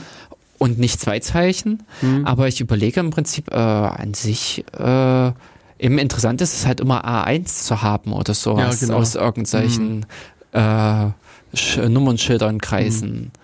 Hm. Nee, es, also ich, vielleicht war das irgendwie eine interne Richtlinie oder was auch immer. Ja, wer weiß, was sie damit hier geregelt haben. Hm.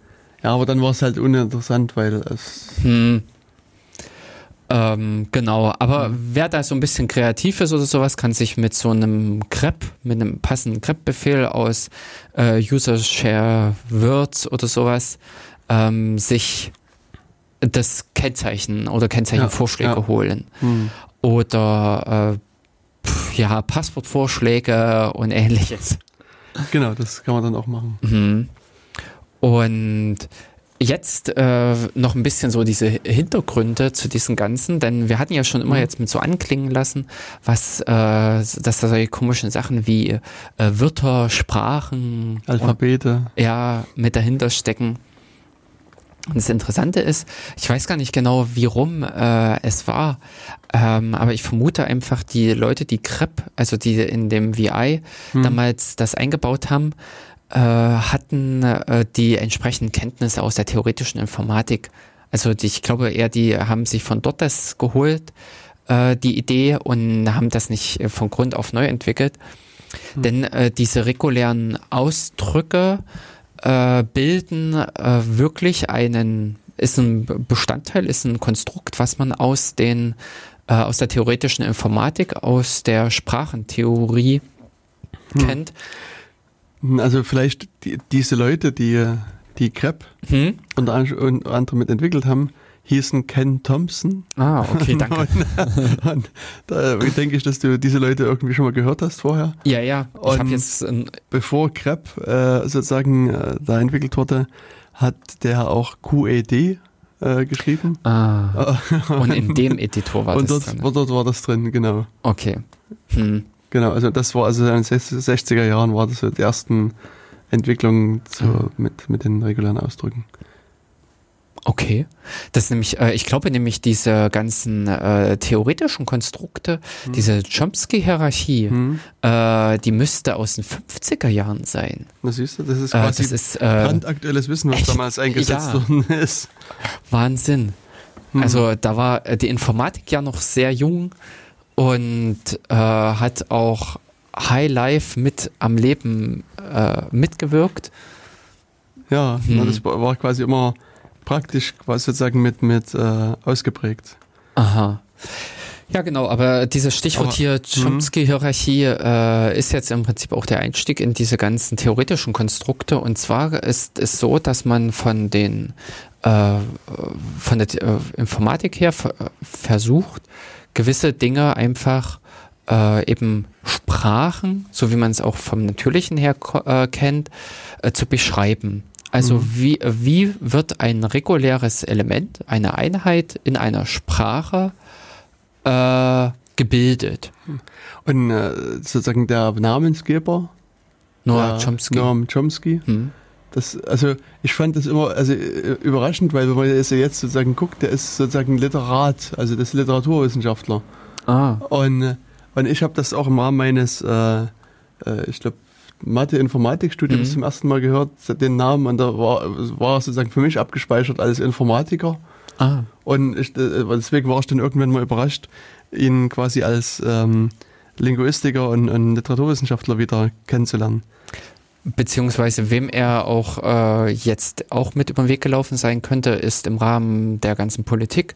Äh, er macht auch ziemlich viel mit mhm. äh, in der Politik und ist auch gegen Herrn Trump äh, öfter aufgetreten. Mhm.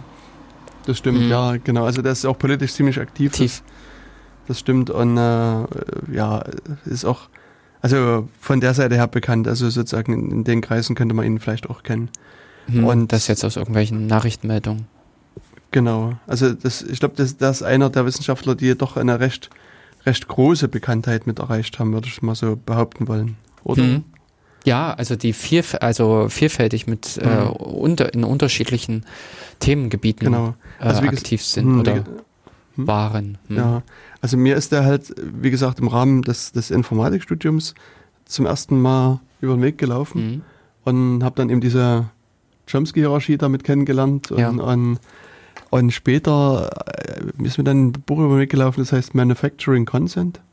Das mhm. auch so, aus meiner Sicht jetzt wieder eines seiner bekannteren Mhm. Werke, die ja so mehr, ich sage jetzt mal, populärwissenschaftlich Mhm. sind, wenn man so sagen will. Also da ging es darum, dass er sich sozusagen Pressemeldungen angeguckt hat Hm. und hat, hat sozusagen damals versucht zu analysieren, ähm, wie die Notation ist. Also wir, ich glaube, wir hatten das hier im, im Podcast schon mit angesprochen, dass, Hm. dass auch heute noch, wenn du so Nachrichten anguckst, dann gibt es immer in den äh, Nachrichten Rebellen, Freiheitskämpfer und Terroristen.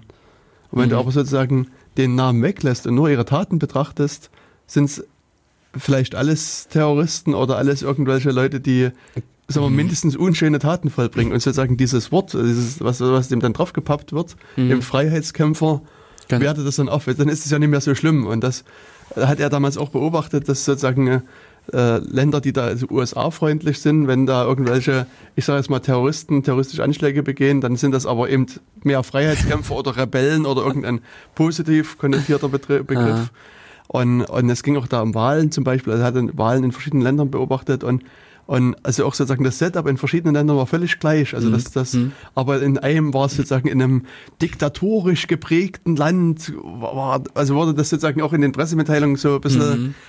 abwertend oder eben auch wieder aufwertend b- beschrieben. Und das, also da hat er eben auch so ein bisschen versucht zu, zu, zu erklären, wie äh, man, man doch so die, die Nachrichten ein bisschen drehen und, und, und Hm. Hm. äh, von, von Wortwahl halt anders beschreiben kann. Und das ist, war ziemlich augenöffnend, das Buch, muss ich sagen, für mich, Mhm. weil man da, doch eben sieht, wie man mit Worten spielen kann und wie auch sozusagen, je nachdem, wer gerade Freund und Feind ist, wird das Ja. eben auch anders bewertet, die Aktion, obwohl sie vielleicht neu- neutral von außen gesehen völlig gleich ist, Mhm, wie mhm. zu ähm, anderen.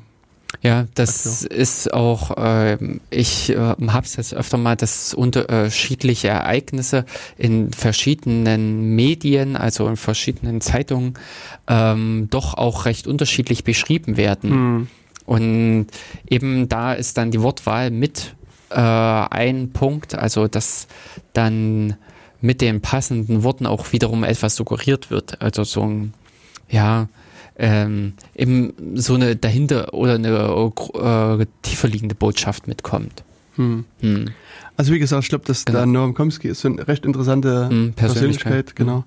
Und da, kann man sicherlich einiges von seinen Werken mitlesen und das ist interessant. Mhm. Und das, das, was du angesprochen hast, die Chomsky-Hierarchie, Hm. ist so das wissenschaftlich ja. bekannteste Mhm. wahrscheinlich, also zumindest in meinem Universum. Hm. Äh, ja, auch für mich. Also Hm. was anderes wüsste- äh, habe ich jetzt auch nicht von ihm. Genau. Und was, was, was ist denn das eigentlich, diese, diese Hierarchie? Ja, ja, also ich wollte es jetzt einfach nur kurz anreißen und sagen Mhm. im Prinzip, dass man sich da mit äh, auseinandersetzt, wie bildet man Sprachen, also wie kann man eine Sprache beschreiben, Mhm. eben mit solchen Sachen wie äh, ein Buchstabe, dann eine Ziffer und solche verschiedenen, da gibt es so verschiedene Übergangsregeln, man definiert eben auch ganz konkret ein Grundalphabet, das was Mhm. wir halt haben, so wie man es auch vom Deutschen her kennt, dass man sagt eben äh, A bis Z und, äh, sind äh, unsere Buchstaben ähm, und so weiter. Und dann kann man dann äh, verschiedene Sprachen definieren. Zum Beispiel weiß ich jetzt noch, ist eine äh, Sprache äh, die Dück-Sprache. Und zwar ist das die, die äh, äh, Sprache mit gültigen Klammer ausdrücken. Sprich im Prinzip zu jeder runden Klammer gibt es das Pendant äh, also der äh, öffnenden Klammer gibt es das Pendant der schließenden Klammer. Sowas wie Klammer auf, Klammer auf, Kl äh, nee Quatsch, äh, Klammer auf, Klammer zu, Klammer zu wäre kein gültiges Element dieser Sprache, also kein gültiges Wort. Mhm. Da ist es nämlich dann wieder so, dass die Elemente in einer Sprache sind Worte, wohingegen eben Klammer auf, Klammer zu ist ein gültiges ähm, Wort. Die äh, es, es bilden sich dann eben, das führt dann auch auf diese Hierarchie hinaus, Mhm. so verschiedene Art und Weisen, wie man solche äh, Regelwerke aufstellt und dementsprechend welche Sprachen man damit äh, klassifizieren kann. Genau. Und auch das war was, was wir schon immer mal so zumindest kurz angeschnitten hatten. Wir hatten mal Hm. ähm, irgendwas mal zu, zu kontextsensitiv und kontextfrei und vielleicht auch was zu regulär erzählt und das spiegelt sich wieder sozusagen in dieser Komsky-Welt Hm. äh, wieder. Hm. Das, Genau. Also, Äh, Man findet dann halt bestimmte Merkmale anhand dieser Sprachen zu klassifizieren, also diese Wortmengen, die Mhm. man dann beschreiben kann. Und äh, dann sind das eben solche kontextfreien Sprachen, kontextsensitive Sprachen ähm, oder eben reguläre Sprachen. Und die verhalten sich auch zueinander in einer gewissen Form. Genau, ne, die werden halt immer so voneinander abgeleitet. Also ähm, wenn man sozusagen jetzt nicht mit Namen arbeitet, äh, kann man auch sagen, es, gibt diese Typ 0 Hm. Hierarchie und das ist sozusagen die, die Oberklasse, also die, da ist alles erlaubt sozusagen. Und ja, und, und dann gibt es eben sozusagen hier das, was wir auch schon gesagt haben, so immer die Frage, wenn ich so, einen, so ein Regelwerk habe, was kann ich daraus für eine Sprache erzeugen? Also was sozusagen, wie sehen denn so die einzelnen Wörter aus, die man damit erzeugen kann oder was kann man damit machen? Hm. Und, und gerade bei dieser Typ 0 äh, Hierarchie, da äh, kommt man dann sozusagen, wenn man das, sich das genauer anguckt, zum Konstrukt, was äh, die Informatiker lieben. Nämlich, das hat auch ein, es ist eine Maschine, die sozusagen das, das Universum der Informatik abbildet oder ich weiß nicht, wie man so dramatisch Ja, ausdrücken kann. Also die, aber- die Turing-Maschine Hm. und ähm, sozusagen ist ja dieses, äh, diese, diese Typ 0 Hierarchie kann halt von einer Typ, äh, von einer, so einer Turing-Maschine äh, modelliert werden, beschrieben werden. Oder, Naja, oder, also die ähm, Turing-Maschine kann die Entscheidung treffen, Genau. ob ein gegebenes äh, Wort äh, oder ein, äh, eine gegebene Eingabe äh, ein Element der Sprache ist oder Mhm. nicht. Genau, das ist, das Mhm. trifft halt dann hier für diese Typ 0 äh, Grammatiken entsprechend zu. Das ist halt so der sozusagen der allgemeinste, Hm. allgemeinste Fall. Und diese Turing-Maschine, das ist eben so, also eigentlich faszinierend, finde ich, weil das so ein, so ein ganz einfaches Konstrukt ist. Also so ein Gedankenexperiment Mhm. letztlich, dass du so, eine, so ein Eingabeband Man- hast und Genau. da und sozusagen da kannst du was drauf schreiben und was, was lesen von dem Band. Also kannst du es halt quasi immer mit immer verändern. Und, und dann gibt es halt sozusagen einen Schreib-Lesekopf, Hm. der dann Ja. eben diese Wandert. Operation macht, also schrei schreibt und liest und dann ist eben um eine Stelle immer nach links oder rechts weiter schiebt. Hm.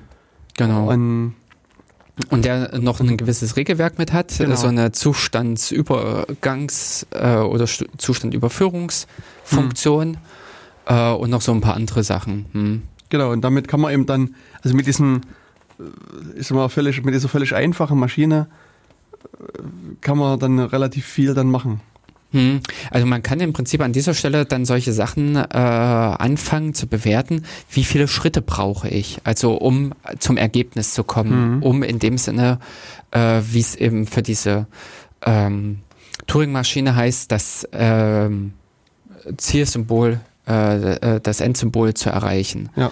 Und da ist äh, genau dieses, dass man anfängt, wie viele Schritte, äh, dass man im Prinzip sagt, so und so viel Zeit, beziehungsweise wie viel Platz, wie viele Felder benötige ich Mhm. auf diesem Band.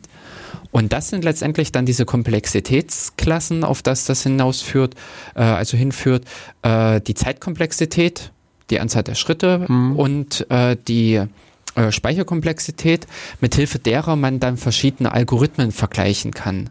Es gibt dann noch Vereinfachungen, also am Ende werden solche Sachen heutzutage, also werden dann nicht mehr mit einer Turing-Maschine bewertet, äh, sondern man hat sich da Vereinfachungen geschaffen, um äh, Laufzeitkomplexitäten zum Beispiel zu bewerten, zu äh, entscheiden, also zu vergleichen. Aber äh, am Ende zurückzuführen ist das alles auf diese Turing-Maschine.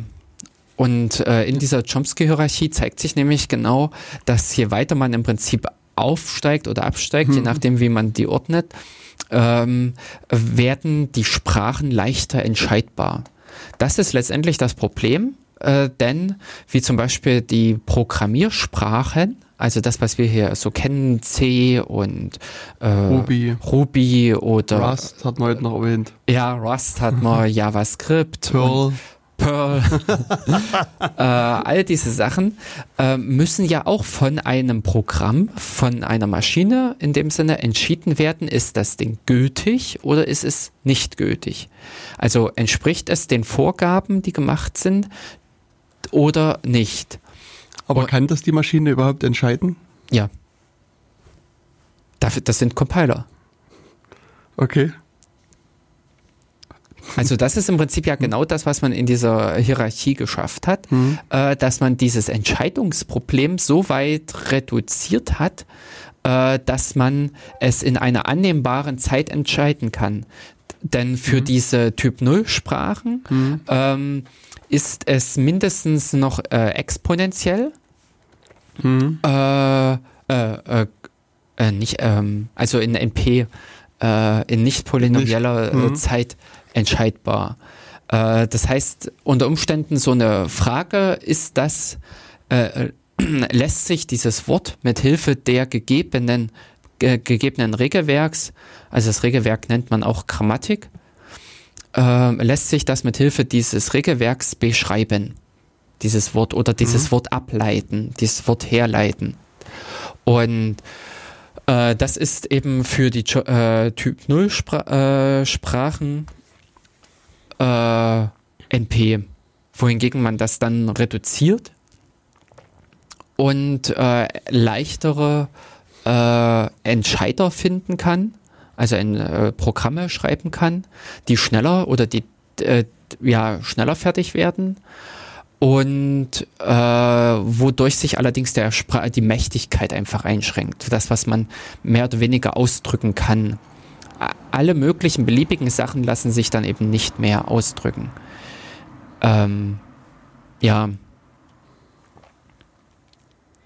Ich überlege nur gerade Mhm. an ein Problem, also sa- sagen wir so, wenn ich jetzt den, ähm, diesen, diese Turing-Maschine habe und dieses, dieses Band ist ja unendlich lang. Schlangen.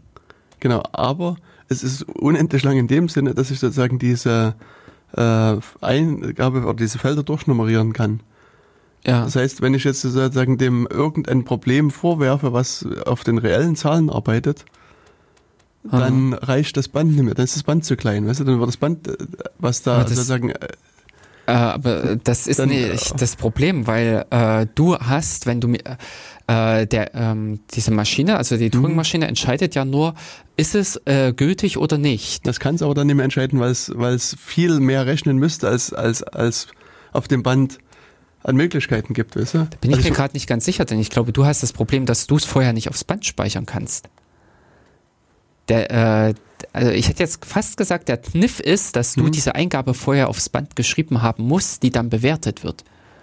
Nee, Weil- aber ich, ich kann mich noch, also gut, aber Mhm. da betreten wir jetzt leider so ein bisschen, äh, äh, Also Sachen, halbe wo ich- Erinnerung. ja. genau, was auch schon sehr lange zurückliegt. Ah.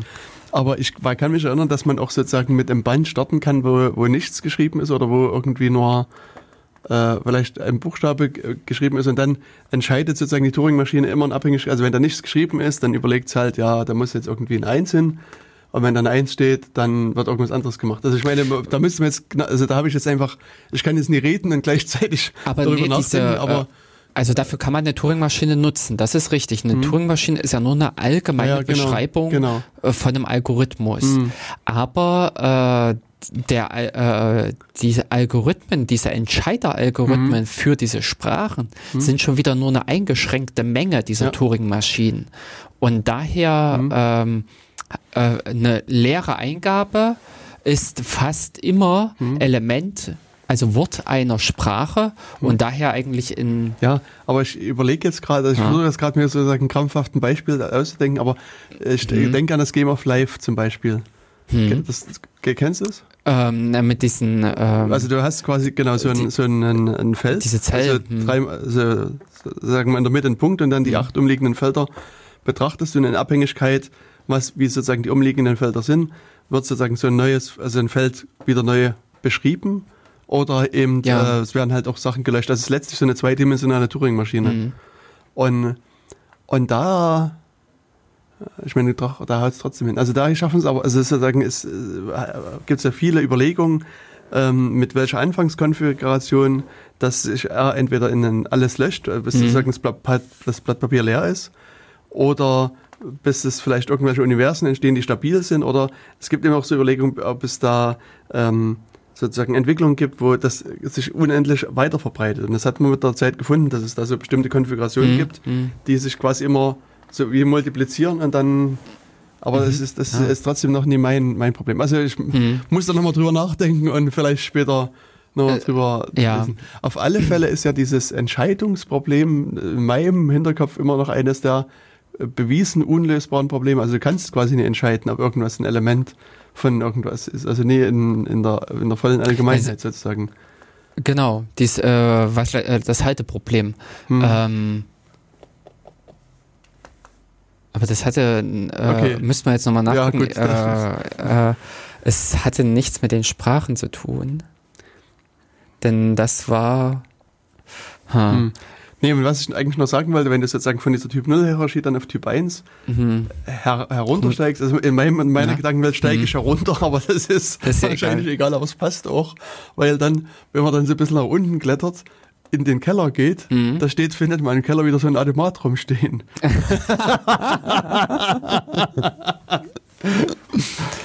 und äh, diesen sogenannten Kellerautomat. Mhm. Und äh, und das ist halt auch so, da, da, da muss ich vorhin dran denken, als du dieses Beispiel mit den Klammern hattest, weil das ist sozusagen das, äh, dieses erste Beispiel, dass du sozusagen mit diesem Kellerautomat, also der, der hat, kriegt auch eine Eingabe genau. und, und in Abhängigkeit von der Eingabe wird was in den, auf den, also auf den Stack äh, gelegt. im Englischen gelegt, also mhm. in den Keller gelegt. naja, auf den Stapel, ja. Genau. Und wird dann sozusagen, also wie, wie wenn du jetzt eine öffnende Klammer hast, wird das sozusagen da sozusagen die, mhm. die öffnende Klammer in den Keller gelegt, dann wieder eine kommt, wird wieder eine reingelegt und dann, mhm. wenn dann eine schließende Klammer äh, kommt, wird dann eine rausgezogen und, mhm. und wenn wieder eine kommt, wird wieder eine rausgezogen und am Ende genau. sozusagen der Eingabe äh, guckt man dann, sind noch sind da noch Klammern im Keller, liegen da noch welche rum? Mhm, genau. Oder habe ich sozusagen das Ende des Kellers erreicht und dann war das sozusagen ausgeglichen. Oder ich will was aus dem Keller noch holen. Und, und es ist nicht mehr drin. Ja. Genau, das kann auch noch passieren. Genau. Ja. Also, und ähm, genau, das im Prinzip bei diesen Automaten. Hm. Äh, oder Genau, das, ja. das, äh, diesen trifft man, also diesen Kellerautomat trifft man dann halt sozusagen auf dem Weg nach unten in den Keller. okay. Und wenn man dann sozusagen ja ganz unten bei der Typ 2 Hierarchie ist, das sind dann eben sozusagen die, also ist die Typ 0, 1 äh, und, und 3, Entschuldigung. Okay. Ja, ja sind ja vier. Ja. dann trifft man eben dann auf diese regulären Sprachen, regulären Ausdrücke. Genau, ja. Und Denn da das ist nämlich schwierig jetzt immer das also auseinander zu sortieren. Ich dachte nämlich bei diesen regulären Dingern war es so, dass diese ähm, man kann einerseits Sprachen klassifizieren, mhm. gemäß dieser Chomsky-Hierarchie, mhm. als auch ihr Regelwerk, also diese Grammatiken. Und dann gibt es im Prinzip auch diese äh, Typ 0 Grammatik, Typ 1 ja, Grammatik. Genau. Und da war, ich dächte, das waren die äh, regulären Dinger, wo man mit Hilfe einer regulären Grammatik äh, Typ 2 äh, Sprachen beschreiben konnte, äh, wohingegen eine Typ 2 Sprache nicht mit einem äh, ähm, irgend, also da war irgendeine Überschneidung oder irgend sowas drin. Aber äh, entscheidend ist eigentlich hier an dieser Stelle, dass das, was ich vorhin nämlich schon so ein bisschen mit dieser Laufzeit und diesem Speicherverbrauch angedeutet hatte, dass das und ähm, entscheidend ist. Also ich will ja diese äh, äh, Entscheidung, ist das eine E-Mail-Adresse, ja oder nein? Oder enthält diese Zeile einen äh, ein dreibuchstabiges Wort, ja oder nein? Die will ich zeitnah haben, also von, den, äh, von der Laufzeit her. Und genau das ist das, was es nämlich dann wiederum schwierig macht, schrägstrich einfach, da hatte ich nämlich eine schöne Artikelserie gefunden im Internet, wo das nämlich alles analysiert wird. Und äh, diese hatte da nämlich äh, besprochen, dass man äh, eigentlich für so einfache reguläre Ausdrücke das Ganze mit einem deterministischen endlichen Automaten hm. machen kann wohingegen diese Perl-Geschichten, die nämlich zum Beispiel Verweise innerhalb dieses regulären Ausdrucks zulassen, die funktionieren leider nur mit nicht deterministischen Automaten. Interessant ist nämlich daran, äh, das führt nämlich zu Sicherheitslücken oder zu Angriffen, weil natürlich sich diese Automaten dann, wenn sie Speicher brauchen, also in, äh, im Normalfall wird das über Rekursion gebildet, sprich im Prinzip es wird noch ein Funktionsaufruf und noch ein Funktionsaufruf und noch ein Funktionsaufruf und irgendwann kippt das Ding um, hm. weil der Programmstack zu groß geworden ist beziehungsweise das Ding äh, läuft ewig von der Entscheidung her. Und unter anderem äh, waren halt solche Sachen, diese FDP. FDP, genau, waren damals solche mhm. Anfälligkeiten mit, die entscheiden mussten, äh, gehört diese Datei mit zur Trefferliste. Also ich konnte im Prinzip sagen, hier, äh, schick mir alle Dateien, die dem Muster entsprechen. Ähm, oh. Oder ähm, wenn man im Prinzip auch wusste, dass in Webseiten solche äh, regulären Ausdrücke mhm. eingebaut sind, weil es im WordPress oder irgendwelche offenliegender mhm. Quelltext ist, konnte man dann auch ungünstige Anf äh, Adressen hinschicken, Eingaben machen, an denen sich diese äh, Automaten äh, also diese Programme dann verhoben haben, im besten Falle abgestürzt sind, im schlimmsten Falle dann auch noch irgendwas überschrieben und kaputt gemacht haben. Und das sind nämlich dann wiederum solche Unterschiede mit, wie man das Ganze implementieren kann, ob das schnell geht oder nicht und wie anfällig, wie äh, welche Probleme könnten dann bei der ganzen äh, äh, Abfrage beim Ausführen auftreten. Und das macht auch reguläre Ausdrücke meiner Meinung nach auch wiederum interessant. Da mhm. hat man nämlich auch genau dieses schöne Spiel zwischen Theorie und, und Praxis. Praxis. Hm. Ja, und damit haben wir auch zeitlich äh, ein Ende erreicht. Ja. Genau, ich versuche dann mal wieder einige Links mit einzubauen und dann könnt ihr vielleicht das eine oder andere noch mit nachlesen. nachlesen. An der Stelle bleibt uns nur noch Tschüss